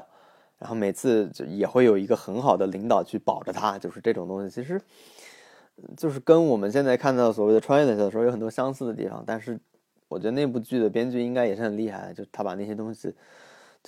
就是特别特别的明晰的把那些东西呈现出来了。他甚至来说他就舍掉了很多东西，我觉得这个是很关键，就是在于你要不要放弃这些东西，就是你直接把那些最最刺激的人的东西能编排好，就是你不要那些更大的东西了。就是其实《亮剑》那部剧从主人公的角色上，主要还是因为那本原著写的也非常好了，但是从主人公的角色上，他的拔高的部分其实是由第二个男主角去提供的。其实第一个主角提供的我觉得完全就是爽点，就是林云龙那个角色他提供的所有的东西都是爽点。我觉得那个剧我觉得很可惜，就是这几年没有那么一个，包括像《庆余年》没有那么广泛的让男性读者或者观众接受的这么一个剧出来，我觉得还挺可惜的。就好像更多的是女性观众，比如《甄嬛传》其实是所有女性观众都会认可的一部女频剧嘛，因为看剧的主流观众还是女性嘛，大家可能就是还首先考虑女性。对，我觉得这个也是一个点挺奇特的现象。但是我会反而觉得，其实为什么没有，不是因为男性和女性的差异，而是因为故事本身的适合改编的程度或者说质感的东西不太一样。就是当然你说《甄嬛传》可能女性观众会更喜欢看，但本质上来说《甄嬛传》也是一个非常好的剧，它是一个人物上立得住，所有人物都立住了，然后故事情节也相对精彩的一个剧。也有大量的就是类似《甄嬛传》的东西，比如说后面的《芈月传》，它其实是没有那么大的效应的，它也没有达到，就算是在女性观众中也没有达到《甄嬛传》这样的效果，它还是一个就是剧本或者说人物本身没有做好的一个东西。可能像王老师说的这种像《亮剑》一样的剧现在少，一个是因为可能有功力的编剧少，另外一个可能就是这种类型可能大家并没有一开始就会觉得这个类型是一个会卖的类型，它必须得编剧或者说原著有足够强的一些底子，它才能够做得好。你觉得《琅琊榜》算什么？男频吧。但是《琅琊榜》的原著其实它并没有那么的针对男性，它其实原著小说也是女性读的会比较多一些，但是我觉得那个是一个很女频的剧啊，我就很不爱看那个琅琊榜。为什么就它明显在很多人都在里边是一种装逼装的过分的那种东西，就是很虚无缥缈的一种政治斗争，然后每个人的所有的目的只是为了显示自己的一种才华去做，就是这个男性很有魅力，然后我应酬看了挺起劲儿吗？没有，我从来就没有很起劲，我只觉得还可以，就是没有很起劲。我真的不觉得那是一个很典型的，就不会你不会很爽，就是你会觉得情节还可以。它是一个男性为主角的女频。对，我觉得他更多的角色是为了让女性喜欢存在的。至少海燕是一个，就是他的小说是女性观众看的更多的。就我觉得他里边的让男性爽的元素非常非常少，就是没有太多的东西。拉榜里是不是都没什么女性角色？我记得就刘涛吧，刘涛就一下子，但刘涛都可能好像十几集。但是你想，我觉得这个东西不能依靠男性女性角色占的比例。陈情令更是一个，对对对，但他也没有什么爱情线啊。对，我觉得剧上来讲，它可能不是一个针对女性观众的剧，只是说从小说的本质上来讲，原来的小说的受众是女性，或者说它是一个不是那么像男频的一个设置。嗯，只是说它剧的，我觉得剧的火可能跟小说得分开，因为剧的火有正午本身的一个作用，它是一个，其实在剧方面我没有觉得它有特别强的性别属性，就是好像大家都还挺，而且也没有年龄的属性，就是老少皆宜吧，有这种感觉。它就很像大江大河，像正午的其他的一些剧的属性了，它不太会归到男女的这个范畴内。我们说的这个男频女频还是相对特点非常明确的一些东西。嗯，比如说像提起江南唐家三少，就很明显就是一个，我像提起什么丁墨啊什么的，就明显就是一个针对女性的一个作者。就是其实我觉得男频女频有一个特别大的共同点，就是大家都在找自己生活当中不可能的事情，就是尤其是最不可能实现的事情，就会这个小说里面就会把这部分夸张的最大。对对对，嗯，这个是很统一的一个点，只是他们可能男女在现实生活中最想要的东西不太一样。男生最想要的是我很厉害，女生要的是我被爱。我突然想到叶青梅是男频女频的目的都达到了。嗯，她是具有一个理想的女性的形象，就所有人都爱我，然后我又能让所有人觉得我很厉害。对，这不就是男女，我又有权利，又有爱情，又有就是各种方面都有，然后我还有一个先进的一个思想，我要去改造这个世界。对，其实是很前沿的一个女性角色，就你可以定义为一个很女权的角色，就是叶青梅这个角色，其实是非常，因为你刚才说的男女频的区别，其实女性就是被爱，其实男性其实就是被认可，但他认可可能不是针对某一个人的认可，而是更大范围的全天下的人都认可。一个女性对我认可，男性是不在意的，就但女性来说，一群女性的认可在意，也不是一群女性，就是更大范围的你认可，就是市井走卒到什么王公贵族的，所有人都认可我。其实这个东西可能是男频的一个最大的特点，就所有人都认可，但他对一个单一爱情就没有那么强嘛。但你看叶青梅这个角色，确实像你说的，他其实包含的东西更多。在叶青梅传里，谁是男主角呢？应该就是皇帝庆帝啊，就是天选之子嘛。叶青梅选了他，他就是天选之子。是这个意思是吗？对啊，好像我至少我的经验里比较少有像叶青梅这样以叶青梅这样的角色为主角的。确实，我觉得现在也许真的应该写这种了，确实是很先进的一个阶段。这么想确实是啊。但是你看《甄嬛传》《如懿传》，他们都是有女权思维在的啊，有、嗯。其实就有点像叶青梅和，虽然他没有到叶青梅那个程度，但他在爱情层面是跟叶青梅一样的嘛，就是这个男人背叛了我，这个男人我最后要。当然叶青梅的结局很惨，但是在那两部当中，这两个人相当于都是我要离开这段爱情，离开这个男人嘛，就主动做出了选择嘛。我看了大部分相对比较有女性意识的，他的没有强，他不会那么的去强调两性之间的对立，他最多就是男强女强。对，就是或者说女强男弱，但是这个弱不是地位上的弱，是实力上的弱。就是有这样的，他会把女性塑造的很强，而且很就跟我们现在看大女主是一样的。对，然后大部分写他们的同性战争嘛。对对对。但是你看那些再往上一点，一定是在两性关系当中的。因为我觉得可能网络小说的大部分读者还是希望在这样的小说里面去寻找一些。对，那个可能就会脱离爽文的套路了，就是不太舒服。对，你可能不太舒服，男的也不太舒服，女的也不太舒服。好的，那这一趴我们聊到这儿，我们接下来聊一聊王倦这个人吧。王老师是不是看过王倦的作品比较多？我其实看的也不是很多，但是我大概看了一下他的逻辑，就是王倦这个人一开始才是，其实他编剧的一些作品大部分是，就是为什么在《庆余年》这部剧里面有那个于荣光的角色，他之前导演一系全都是跟于荣光合作的，就是他们有个团队，忘了他们这个团队就专门做，比如《幕府风云》或者是那个《五岳传奇》，其实都内部就是关于少数民族的一个对，它是一个政府项目，对，他做了一系列这样的剧，就是少数民族的。我觉得在早期的那些剧里面，就王倦就是做的很自由，因为我觉得他的限制没有那么多，然后又是可能也当时也不是那么敏感的东西，他就发挥了很多东西，我觉得是很自由的一个状态。但他后来也做一些，比如刚才康老师说过那个剧叫什么孽缘，那个应该是在那之前吧，之后吧，对，我记得他是先做了一些少数民族的剧，然后开始做了一些那种比较奇怪的一种，就那个就不是跟于荣光他们合作的，然后后来他接着去做了，现在这2年做的比较多的就是那个 IP 剧，就是所谓的网文的改编，因为他后来他接这个天坑一烈，然后还有那个斗罗大陆嘛，对对对，因为接下来基本就是斗罗大陆和雪中悍刀行，雪中悍刀行也是一个很典型的男频的文章，对，就是他好像孽缘里于荣光也演了是吧，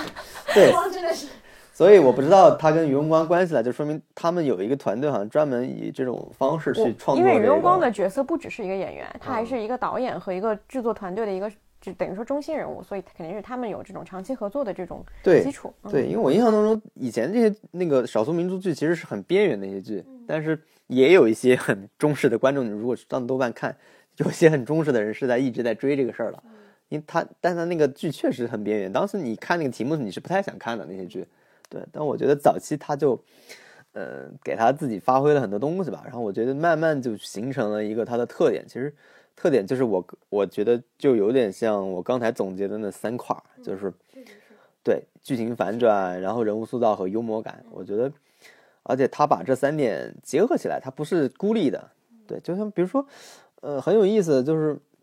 他的风格就是这种幽默感的风格，他会借鉴非常多的地方，就是他应该是一个，我猜想我觉得应该是一个很忠实的游戏玩家，他小时候应该玩过很多类似于轩辕卷或者是天龙八部这种武侠类的 IP 的武侠类的 RPG 的游戏，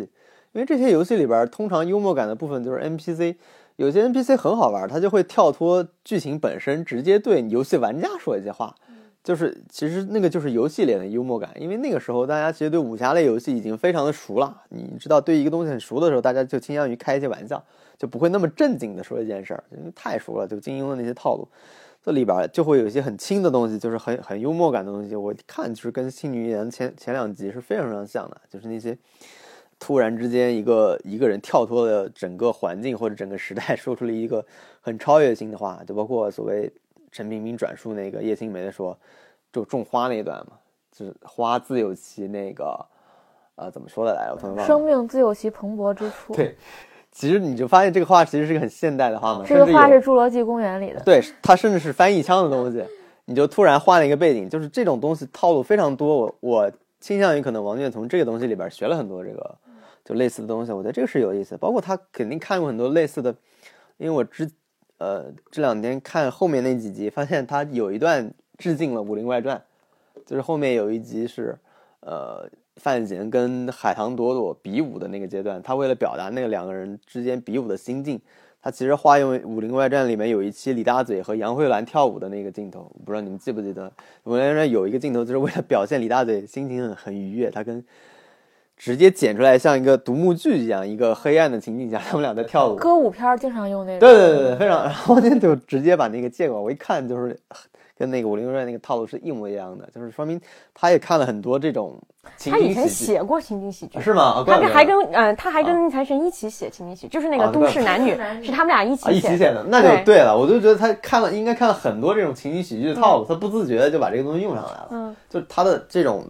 编制里面就很多情景喜剧的东西，你能感觉到？因为我会觉得情景喜剧是其实挺难写的，他早期写情景喜剧那帮人，他们的就情景喜剧对他们影响和整个的这些东西都会比较深，就比如台词写得非常好，对，台词和这个小场景的一些调度啊，或者说2个人物之间的那个对话的精彩程度，对，我觉得都是有影响的。对，就是我们聊那个浪漫体质的时候，就有人给我留言说，你看看那个《都市男女》。就有点浪漫体质的感觉，后来才知道《都市男女》是王倦老师编剧的，那这么确实联系起来了。对，又想到看《庆余年》的时候，因为我不知道原来是他跟宁财神一块编的，那他就完全可以理解他对《武林外传》的熟悉程度了。因为我看这个剧就是很多很熟的东西，但是我一下想不起来是在哪，然后突然发现他自己主动提供了一个很鲜明的形象，你知道他的出处是在什么地方。我之前没有太多看王震的东西，但是我之前很早就听说过他，包括他今年还有一部剧叫《大宋少年志》嘛，我其实能够知道说他的风格是就跟去年可能很像，就是你一旦接受了这个故事的开头，你接受了这些人物，你就会看他们怎么样都好。包括我看了20集《五岳传奇》也是一样的，它其实有一个固定的模式，不管是《大宋少年志》还是《五岳传奇》，它是一个小团队的冒险的一个过程，他会写多主角，然后这个小团队一起去经历这些事情，然后团队里的每个人都有自己不同的性格特点。它其实这个东西也很像情景喜剧，因为情景喜剧就是固定的几个主角在一个固定的地点里发生了不同的事情，它只是把这个故事换成了一个冒险的风格而已，它依然是这样同样的一些人物上的一些东西，也是典型的 RPG 游戏叫组队。对对对。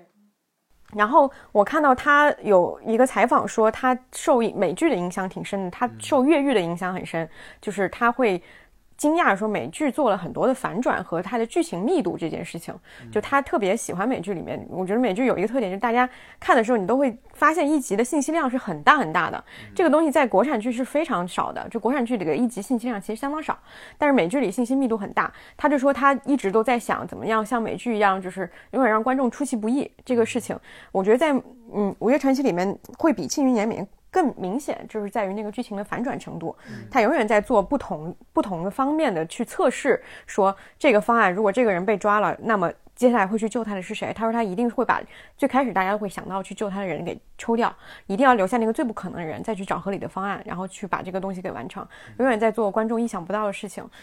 这就是可能王老师说的他的对剧情的一个反转的痴迷，我觉得这个是非常明显的。对，而且我觉得他做的已经很成熟了，就你能观察到他对猫腻原著的改编里边，猫腻有非常多的没有的这种反转的东西，他在后面的东西都给他自己用自己的方式联系起来。因为猫腻可能很多时候那个人就在干那件事儿，但是他把这个人干的事儿按到另外一个人身上了，或者把一个角色就去掉了。比如说就明显他把郭宝坤的角色改了，然后滕子京大家都知道他的角色改了，然后很明显陈萍萍的角色也让观众也不清楚了，其实也改了，就是他改了很多东西，把一些人其他人身上发的事儿安到另外一个人身上。因为原来最早去北齐去做任务其实是范思哲，是他弟弟去的，但是他在王震在这里边改成郭宝坤。为什么改成因为郭宝坤想杀他。那为什么郭宝坤想杀他？你就发现前面已经安排了一系列东西。他只是王震的有一个特点，我觉得是很好的特点，就是他前面所有出现的角色和情节，他都后面他都一定要用，如果后面没有用，他是不会让他出现的。就如果就我们原来写作上不经常说那个很装逼的一句话叫契诃夫法则吗？就是契诃夫法则就是对，就你要把枪拿出来的话，你就得开枪嘛，你不开枪的话，你就不要把那把枪拿出来。我觉得王震这一点他可能在前期的那些早期的反转训练里面练出来了，就是他埋下一个情节，他一定后面会用的，就如果不用他就其实郭宝坤这个角色后来就没有太大用处了，所以他就典型的把范思哲的一些部分的东西挪到郭宝康身上啊，这个当时看我都觉得很惊喜，就是你会发现他是没有废的人物的，所有的人物都是管用的，这个我觉得是可能是跟早期的训练是有关系的。我觉得还有一个点是我们前面一直在聊说王震对猫腻的改编，或者说王震对庆余年的作用，但是我在想的一个问题是有没有可能庆余年本身也是比他的原创或者之前的那些东西更适合王震的一个类型，因为他有一些相对超现实的部分。王震之前所有的自己编制的东西其实还是基于一个历史故事的，包括说他自己《大宋少年志》是他完全自己原创嘛，他讲的也是一个传统的一个时代背景下的一个故事。但庆余年相对有一些跳脱和有一些我们暂且称它为科幻的东西，这个东西是比较新的。在这种碰撞之下，我反而觉得他好像发挥的更加娴熟一些了。那种科幻这种就或者架空的设定更适合他那种天马行空的发挥吧，就他其实思维也是一个挺天马行空的。因为我看过他采访说他其实比较想写的是类型的碰撞的剧，就比如说他说有什么古装武侠、恐怖科幻，就他好像两个元素杂糅在一起，他的那个作用会比他单独只写古装或者单独只写武侠要激发他的那些东西要出来的多。这个我能感觉出来。其实我看这部剧想的就是康老师想的是那个浪漫的体质。其实我看这部剧讲的是那个，是申元浩拍的一系列的东西。就为什么想到这个很曲折，就是申元浩就是请回答之后拍了一系列剧，我后来总结那些，就比如说请回答1988或者是机智的监狱生活，就这种剧有个特点，这种剧其实就是叫搞笑温暖剧或者搞笑浪漫剧。其实它的前提一开始都是很搞笑的，很幽默的，然后最后给你一个或者叫搞笑感动剧，我觉得更符合，就是它一定是一个起点是一个搞笑的，但它的终点一定是让你落泪的一个很打动人的东西。因为我当时做这个分析是因为申元浩原来是拍综艺的嘛，在综艺节目里边其实那一段时间有其实我觉得是从无限挑战开始的，有一个非常典型的趋势，就是他们在想怎么把一档纯搞笑节目更升华一点，最后的结果就是无限挑战呈现出来，就是你看那档节目既好笑你也很打动人，因为他们做了非常多的努力和这种奉献或者人的这种人性上的东西，你能看出来一开始你会笑得很开心，但最后你发现其实是有打动你的部分的。后来我就觉得在综艺导演上把这一点搬到了电视剧上，就开创了一个新的电视剧类型，或者以前也有但不是那么明显，但我觉得很明显申元浩做的一系列东西都是这个东西，很温暖的，很幽默的，很好玩的，然后最后是打动你的，就这个东西。你看王倦其实他也有自己特点了，他就是一个搞笑悬疑或者是搞笑什么权谋，就是他一定是把他的搞笑是放在前面的，至少在庆余年这块对他这种幽默感对他的影响是非常大的，就包括我们刚才说可能是受到情景喜剧的影响，他其实是在创作一个我觉得是属于他自己的类型的剧，我觉得跟申元浩很像。他一系列比如说我猜想可能斗罗大陆上也会这么处理，就或者是那个雪中悍刀行，因为这种处理我觉得对目前的观众来说是更容易接受的，就是你完全一个架空，就像我就不爱看那种比如九州系列，如果我不了解它的背景，你给我上来一段字幕或一段旁白我是不愿意看的，就是你没有意思嘛。但是上来你有一种很轻巧的切口，很好笑的人物设定，我就会倾向去看它。我觉得这个可能会有异曲同工的地方，它就是就像你刚才说的是两个领域的融合，我既不是在做情景喜剧，我也不是做纯权谋的，像那个胡歌演的那个剧一样，琅琊榜一样，就是他永远是两个东西综合的起来的东西，是他最擅长的两种东西的一个结合。我觉得这个可能也是目前作为电视剧来说一个比较新的拍法，因为我印象当中申元浩拍完那个之后有一系列这样的剧，包括李光洙拍的那个 Life 其实也是搞笑感动，就我相信能找到很多这样的例子，就是全是这种表面上很好玩的小人物，很幽默，但其实你能反映出生活里的艰辛，其实就是这些东西。你这么一说，我突然觉得腾讯视频给庆余年做的那个定位挺对的，他说是古装版家有儿女。其实你仔细想也没错，那就是家庭关系嘛，其实说的就是皇帝和他3个儿子，以及而且又是古装类型和情景喜剧的一融合，对，确实是这样的。我觉得啊，对，确实是，因为你要说它是一个古装玄幻、古装科幻，你不如说它是古装情景喜剧，对，因为可能这个更接近它的本质，因为这是编剧擅长的东西。那我突然意识到刚才我说我因为看过那个电视剧，我后来才意识到它是王倦写的嘛。就你说那个孽缘，那它完全不符合王倦的风格。它唯一符合就是反转，但它完全不幽默，是一个挺严肃的题材。虽然这个名字很狗血，但它其实讲的是一个少女性侵案的始末，从她被性侵到她可能人生用了10年时间来面对这件事情，解决这件事情，包括起诉到你自己的生活怎么样一步步的重建，是这么一个题材。现在觉得也挺难得的。对，可能这个是因为它题材本身决定的，它本身就是一个沉重的社会的话题嘛，不太可能去把它做一些幽默化和那个就是这样的表达。就挺意外是他写的吧，我现在想想挺意外是他写的，那是一个真的大女主戏，霍思燕演的。那是几年前的一个作品啊，10年前，09年的。现在这种题材可能不太能够写了，不太能拍了。其实所以我就想，如果从这种尺度的角度，也许这种搞笑悬疑或者什么，它是一个既能满足观众需求，然后你能满足夹缝需求，它其实是一个夹缝中生存的策略了。对中国人，对我们目前的国内市场来说，那不就是那个小欢喜人家的定位吗？温暖现实主义。你这个东西就是最好，就是你又能有一些社会话题，然后你又是一个温暖的结局，那大家就能接受嘛。其实我觉得现在这是一个挺好的一个创作方向。哎，所以那这么讲，我觉得可以理解他为什么转向去做一些偏古装或者说偏玄幻的题材，因为在这种题材里面他能够获得的空间是比做现实题材更大的。因为我看到他有说他想做现代题材也可以，他是想做都市怪谈，类似这样的东西，我相信这种东西他做出来也会很好看，但是可能目前的环境或者是怎么样不是特别适合做这种。他坚持就是还是要让他说他希望他的故事就是一个普通的环境，普通的人物，或者说大家都知道人物，但是里面有一点点诡异的东西，这就是他想做的类型。不是有点像《世界奇妙物语》吗？那种东西。对对对，但是确实在中国做现实题材，那些连城市的名字地点都不能提，你其实丧失了很多那种现实感的啊。我那天看了一个也是三大视频网站加一些影视公司的这些制作人，他们有一个会谈吧，里面有一个人提到的观点就挺有意思，他说原来你做一个剧那就是人物剧情节奏大概这几点，但是现在你要往上叠加，比如你要叠加真实，你要叠加信息量，叠加审美，叠加话题，叠加社会情绪，叠加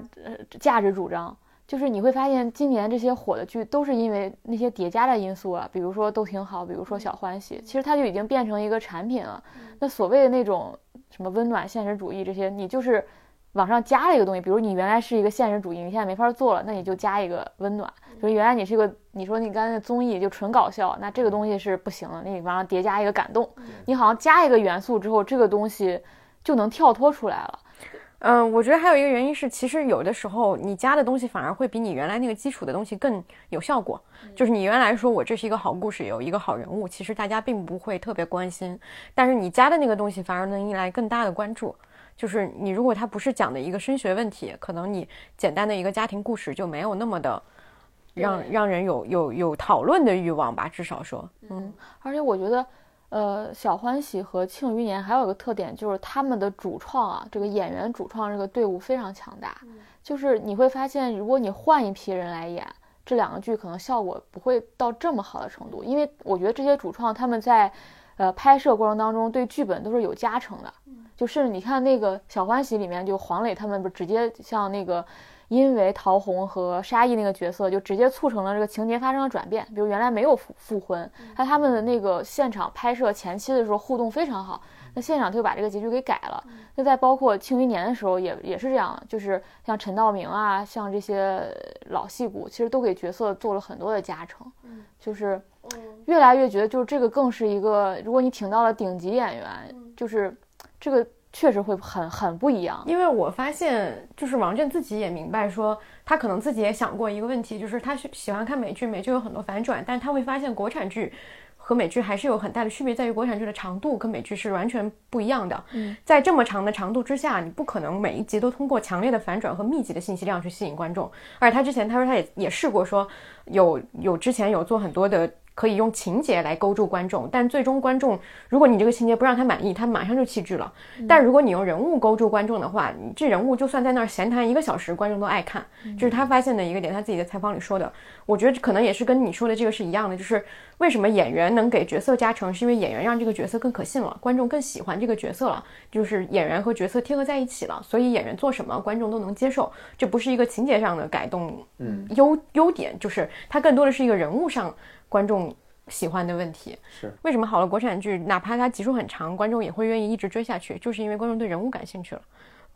我觉得国产剧的成功的核心就是人物，尤其是这种话题时代的时候，其实人物比剧情更粘性更强。就是庆余年就很明显了，因为他们剧情上的讨论度不会像现在现实题材那么深，但是人物的表情包就会传得很广，大家对人物印象深刻，对他们的台词也印象深刻。刚刚我们其实关于这部剧和一些想要延展开来聊的大部分都已经聊过了，我们的今天外延环节其实是一个跟剧集本身关系并不大的一个事情，就是其实庆余年这个剧最大的争议，或者说现在大家讨论最多的反而不是剧集，而是视频网站的策略，就是50块钱超前点播这件事情。鉴于我们3个人都是花了50块钱的人，我觉得我们很有资格聊一聊这个问题。就充钱了可以嚣张一点，我看弹幕上都是这么说的。是吗？弹幕上都说可以嚣张一点，这一集花钱了。哎，其实他那个充钱这件事情是腾讯和爱奇艺都一样的，对吧？对。但是大家都在骂腾讯。我也不知道怎么回事。那说明爱奇艺已经不行，就是这个品牌不太行了。再加上因为因为腾讯做了很多选秀，他比如101啊，偶像练习生啊，他有这种积累的情绪，你知道吗？我倒是没有想到，因为你一直在骂，就是鹅厂已经是一个大家就是饭圈经常骂的一个词，你知道，所以他再出现在这儿，他就容易被低龄出来。爱奇艺，对，爱奇艺，你好像就是不是一个平时很会提及的公司了，因为你没有老搞事情，腾讯是个一直在搞事情的一个存在，而且好像只有腾讯的人出来回应了这件事情，爱奇艺也回应了，都回应了，两家都回应。你可能只看到了腾讯，因为都关注腾讯。我觉得是因为鹅厂就是一个在饭圈和网络上是一个经常被提及的一个词汇，是一个主角。101的时候给他们充钱不也是腾讯视频吗？对啊，陈情令也是腾讯充的钱，所以我觉得是他们是就是一直这样。而且这些人可能就长期因为腾讯有这些东西，他就长期的可能就是买腾讯的会员。虽然我两个会员都有啊，我是双会员，双 VIP 会员，好吗？我也三会员啊，在这里比什么呢？我们没有三，我只在说我们好像就是每个月这些会员加起来也挺多的。还有百度，我还有百度网盘，还有迅雷啊，我也有。就是我自己是觉得，其实这个付费这个事情不是去年这第一次，因为之前也有很多其实都已经有了，包括零剑山，包括没有秘密的你，包括陈情令，他花的钱也不是这一次才有，当然这次可能比较大，就是可能一次性付的比较多，而且这个剧可能它的受众范围，因为我有一个追陈情令的朋友跟我说，哎，你就是没有养成付费习惯，当然他是开玩笑这么说，他说因为陈情令那个时候花钱已经变成大家很自然的一件事情，他们为这个事情付的费已经很多很习惯了。你刚才提到的一切都是在大结局的时候了，他现在这个是在剧情中断啊，我觉得这个会很影响大家的心态的。你剧情中断是好，我为了看你这个剧，我已经可能我刚买了会员，对吧？然后我看到剧情中断，你又开始搞事情，但是到大结局的已经不一样了，他已经经过了很长一个时间，再加上大结局就是一个特殊的地方，就是我更想提前看。就他跟我觉得他跟中断和到大结局这个心态是不一样的。我觉得这个事情确实可以分为两个部分，一个部分是收费这个事情本身，另外一个部分就是资源泄露的这个部分。因为其实这两个事情很难，就是现在大家对于情绪都是这两个事情都有嘛，但是我们可以先从收费这部分聊起。就是我会觉得确实像阿康说的，你的收费的时间点和你的收费方式很大程度上是对这个结果是有影响的。如果你采取更合理的收费方式，或者说你就是用网络化的术语来说，就是你吃相好看一点，其实大家是能够接受为剧集付费这件事情的。或者你一开始就设定这个预期，就你上线，我觉得你要不就在大结局的时候，你要不你就一上线的时候，你别重。但一上线就设置就会有很多人一开始就抗拒这个事情。我觉得会不一样啊，就是你上来就是比如说会员是多看多少的，你就相当于设了一个为这个剧设了一个等级嘛，就跟 Netflix 不是也有基础版、什么版、什么版三个档次嘛？那我觉得你针对一个产品本身是可以这样开始。你现在相当于是已经有一部分人消费了，对吧？已经买了会员，你就突然你又好像增加了一个新的诱惑存在，让大家好，你现在先看进去了啊，先把你吸引进去了，好，我再给你设置一个收费的。我觉得这个事情本质就是大家对于视频网站没有信任。他的所有规则都是他自己来定的，对你对这个事情完全没有任何的就是反抗的能力，对你只能接受。那你就是你要做好这个预期啊，对，所以你没有安全感，你花了这个钱以后你不知道下一笔钱会不会再来坑你，也不知道什么时候，也不知道什么样的方式，所有这些都是未知的。不像说你就算一次性收取一个很高的费用，但你知道这个东西是可以持续的，你之后不会再继续的为这个事情付钱了。对，这就是设置在中间的问题，中间就是一个不可预料的。你一开始或者说到大结局的时候，大结局因为有先例，对吧？一开始的时候也算是你给大家建立了一个预期，但你中间这个就特别恶心，就是你已经进到一个阶段里，就把你拽进坑里来，然后再坑你一次。对，这个我觉得是产品没做好，就是你。这个事儿本身其实你做好了没有那么大问题，就收费这个我就不是问题。对，其实大家就混淆很多问题。第一个问题就是收费这个事儿可不可行？那我觉得目前这个境况就是可行啊。对，收费是可行且很多人其实是愿意接受收费的，但无非是你刚刚说就是第二个问题，就是怎么样收费形式的问题，是在中段收、结尾收，还是一开始告知？那就需要他去提前把这个考量做好。那现在这个问题就是争议，就是你中段收了又收得很高，就不也包括收多少钱的问题，这些其实都是产品本身形式上就怎么收钱的问题。对，其实这个问题是需要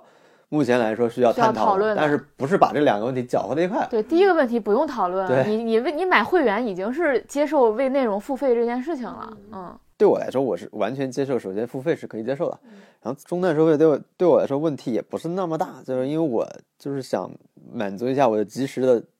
时满足感嘛，我不想延迟的满足，我都有这个需求，然后你就去花，其实这个东西其实是一个你可以说是冲动消费，但是本质上来说你是可以选的嘛，就是你完全可以不消费啊，就是你等着呗。就这个事儿其实我觉得是你的选择权，虽然它有一定的诱导程度和这个怎么说诱导你消费的这种前提，但是本质上还是你自己选择的问题啊。你要就是有选择的，对啊，并不是说你没有这个东西，你剧情就看不完整了，只是你要多等很多天。就只是说这种对你心理上造成的，不知道对于一般如果没有这个权利又买了 VIP， 但是又不想就不愿意花更多钱的人来说，就是还是我回到第二个问题上，就是你这个形式上也操作出了问题，就是你让大家很不舒服了。对，你如果你一开始在 VIP 的介绍里边已经说清楚了，比如说一些重点剧目我们可能会有单独收费的情况，然后那你提前说，那我觉得你接不接受我要不要去买这个 VIP 你就会决定了嘛，但其实你是没有事先说的，其实还是这个问题，你其实没有预期分好档次嘛，你是突然又加了一个东西，对，你是明显看到这个东西已经有人火了，你才会对它进行带多一道的收费。这本质上是个心理问题，就是你没有解决好大家心理预期差问题，本质上还不是一个花不花钱的问题。对，绝对不是花不花钱的问题，凡是到那儿已经是花了一些钱的人，对吧，才会生气。嗯，而且有一个问题在于，如果它是在一个剧集已经播出有一定播出效果之后它才进行的这个收费策略，我也很好奇的是这个钱到底能不能给到剧组或者公司片方自己手里，因为张若昀，我看张若昀有个采访，就是有人问他这个事情，他说这钱又没有落到他的口袋，就演员肯定是我觉得是没有分成的，因为演员肯定是拿了片酬就没了，但是制作公司能不能分到这个钱我觉得也很好奇。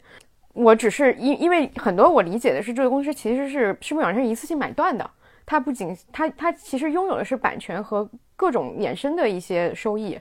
那这个行为可能观众更愤怒的一个点就是我是为了支持剧来的，但是你收这个费以后我并没有真正的支持到好内容，那我也很生气。嗯，确实这是一个问题，因为很多人确实是我是为了让拍更多好的剧，对，我是为了让第二季，比如说有很多人明确就是说我给你这个钱是因为让你看到说你继续去做第二季，那如果这个钱当然可能对腾讯来讲这个剧火或者说它收益高也是一个它的继续推动的一个动力，但它毕竟没有那么直接。嗯，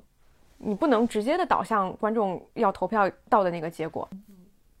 我觉得问题就是在于这儿。对，还有第三个问题就是盗版的问题，就是另一个这个问题，我觉得是对是另外一个问题，但是这个问题非常的严重。这个问题我有一个想问的，就是前提啊，就是你们认为这个盗版和这个超前点播本身有关系吗？就是说如果没有超前点播这个事儿，盗版依然会成这样一个状态吗？还是这两个事儿之间是有关系的？我觉得是有关系的。嗯，因为其实盗版并不是只有幸运年才存在的问题，所有的在视频网站上线的国产剧都有盗版，就是也就是说我之前也说了，就是只要你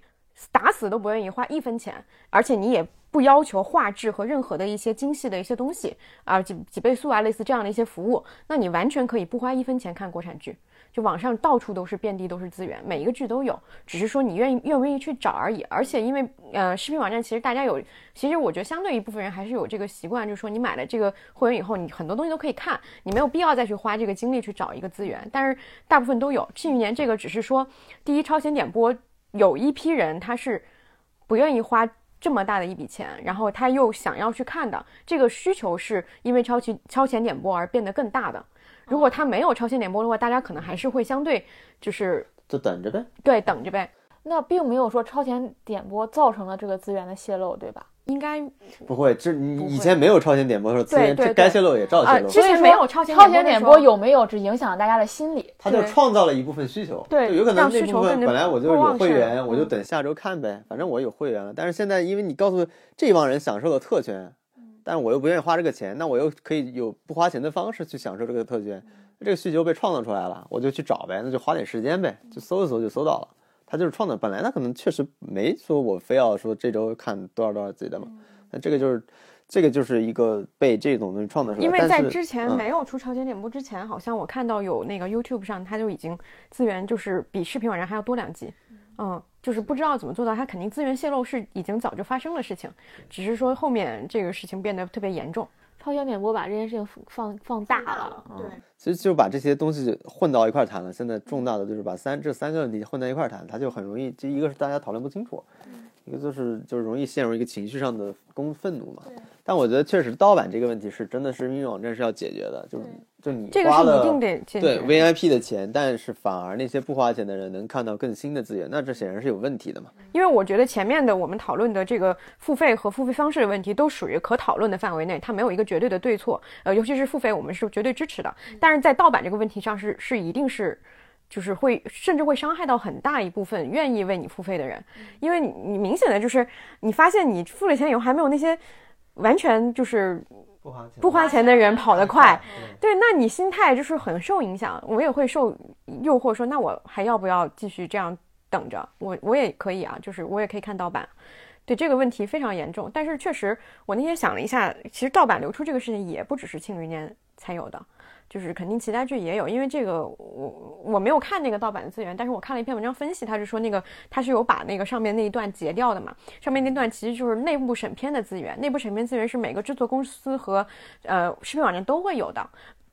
而且这样的一个项目肯定接触他的就是员工也会很多，包括剪辑，包括你宣传的工作人员等等等等，他们可能都会有这个资源，到底是谁流出的就不知道，但是只要是有这个市场就会有这样的行为。那你要怎么去控制这个片源本身的流出？因为包括很多图片啊什么之类它会有打水印什么的，但是你要看到它一个视频，你就算在上面打了水印它也可以把你截掉，那你下一步你要怎么控制，你要怎么管控这个东西，到底是你最后追查的时候能够查出来到底是哪个地方流出的，有一个什么样的措施，这个事情是需要系统的去建立一个机制的。因为我觉得这个就是包含在 VIP 的费用里的，我提供的这个费用其实是包括独占权嘛，对，不能在其他地方看到这个相同作品的权利，否则我这个 VIP 花这个钱的意义在哪？它不光是消费内容本身的权利，它也包括说你就像东姐说是独占这个内容，或者说限定在内容在一个范围内的一个权利。这个我觉得是甚至来说，如果盗版猖獗没做好，那这个钱是应该退的，就是这个理论上来说就是不应该出现的事情嘛。就是我主动花的钱是一方面，但是你自己这个盗版这个东西没有做好，你其实是应该退这个钱的，我觉得。但是现在这些都没做好嘛。总结就是典型的就是视频网站事情没做好，却要收你的费，你这个钱花的就非常的难受。就没有购买到你想象的那个服务。因为我在想一个问题，就是为单个内容付费和整体买断这个事情我没有想得特别清楚，因为其实你给视频网站花的这个钱是一个随便看任何作品的一个权利，但是比如说像视频网站有时候会上一些院线电影资源，它是会需要单独再付费的，比如5块钱看一个这样的电影。因为我看了有很多人在支持说我愿意为单个内容付费而不是一次性的打包，但是我其实会觉得有一个现实的东西是视频网站需要一次性打包的付费的这个钱去给他们做分两类呗。因为电影的问题是它主流它是在院线先赚过钱了，然后它卖给视频网站的价格也非常低，所以它就5块钱单收了一下。但是剧集是基本上只通过视频网站这一个渠道来赚钱，所以其实视频网站是不太希望有单集付费这样的模式出来的，是吗？因为会损害他们的，我觉得会不好看，就是你不可预计，这就好像一个预售一样，你先就收了一笔钱以后，这钱就是你自己的了。但你要预期一个作品会帮你赚一部分钱，这个东西是很难预测的。而且现在不管是 Netflix 还是 HBO 都是整体买断的，就是我付一个会员费，所有都能看。但是这个很多人讨论嘛，就是为什么国外能就这样一笔钱，因为也说过国内的其实宽带的费用非常高，就是对商业宽带，比如说我们日常有关，就是你每个视频网站数据出去的时候，你都要付给那个宽带非常大的成本，所以它的很多成本其实非常高的，也看了很多数据吧，其实视频网站其实都在亏钱嘛，就是它其实国内的3大视频网站是都在亏钱的。对，其实它是需要在上面进行收入的东西，但我觉得就是你做好这个规划嘛。说就这里边有一些足球网站看球赛里边有一些东西，球赛里边就有一个就是所谓的 VIP 就全所有球赛都能看的，还有一个东西叫死忠通，就是你只能看你想看那一支球队的比赛，它是分类的，然后你也它其实分的很多，但是确实它也是一个提前能预知你会看到那些，也是提前追捕以前，它跟单独点播还是不一样。因为我们就是工作了以后，大家会讨论，就是其实有这个跟一个很像的，比如说有没有一个可能性是以后我就看一个制作团队或者说一个公司的东西，比如说我就花钱我就订阅了正午阳光这个频道，那我所有正午的剧我都可以看，对，类似这样的一个模式，这就四通通，这就是一样的。对对对对对。现在问题就是我们的可以建立频道的公司远远没有到球队那个程度吧？它既不固定也不有规律，对，它没有办法以一个很固定的东西规律去做这个事儿。这个能想到可能也就正午阳光了，对吧？对，心理，或者什么订阅，心理都让我觉得不稳定。订阅某个具体人参演的电视剧就太复杂了，就啊，对，这样的计算方式也会比较复杂，很难实现。而且我觉得，因为我之前还觉得这个话题蛮有意思，但是后来又想到。我们其实在看大部分剧的时候，我们其实都没有自由付费的权利，就是所有就除了国产剧以外，只要超出国产剧的范围，我们看的所有英美剧、日韩剧，其实我们都是免费看的。对，就是我们没有进入那个就是付费的一个习惯上去，所以可能大部分人对于视频网站付费这个事情还是很没有这个习惯的。像我们这样拥有3个平台会员的人，可能并不是多数。我那天看那篇文章，我觉得很惊讶的是博彩网站这个点。哦，博彩网站真的很多，一个是原来最早博彩网站是在色情网站上打那个各种那个，对，现在就发现各处都有了，就包括我们平时看日韩剧不都有这样吗？谁字幕组基本上就接这种广告了，当然不是国彩了，是什么新氧医美、冯唐那个，就老是那个他出来的，对。我那天看到有人说，就是之前我们看的那个资源站是胖鸟，它也是博彩网站资助的，就它的来源也是这个地方。刚才我们说到盗版的时候，我也想到胖鸟，我想你们都能把胖鸟关了，盗版问题还不能解决吗？就胖鸟还是太集中了，就可能类似于博彩这种机构特别小、特别碎、特别多，就是收入又特别高，所以成本又很低，就往上打一个水印就完了嘛，是很好做的。说一个结束语，说什么结束语呢？阿康说吧。哎，这是我们今年的最后一期节目吧，就至少上线应该是最后一期。今年能上线吗？今年能上线是不是能不能上线是不是要看王老师会不会学会剪辑希望今年能够上线吧。今年我们正片就做了9期，我们6月底才开始呢好的，就做了半年时间，写稿快多了。好的好的，那我们不知道我们年前会不会还有一个什么别的活动或者是类似的一些互动，但是先在这里祝大家新年快乐，希望这个新年快乐上了也有可能新年都已经过了，没关系，春节前都可以新年快乐，就是要不都新年快乐，要不给您拜个早年好的好的，那我们今天就到这儿了。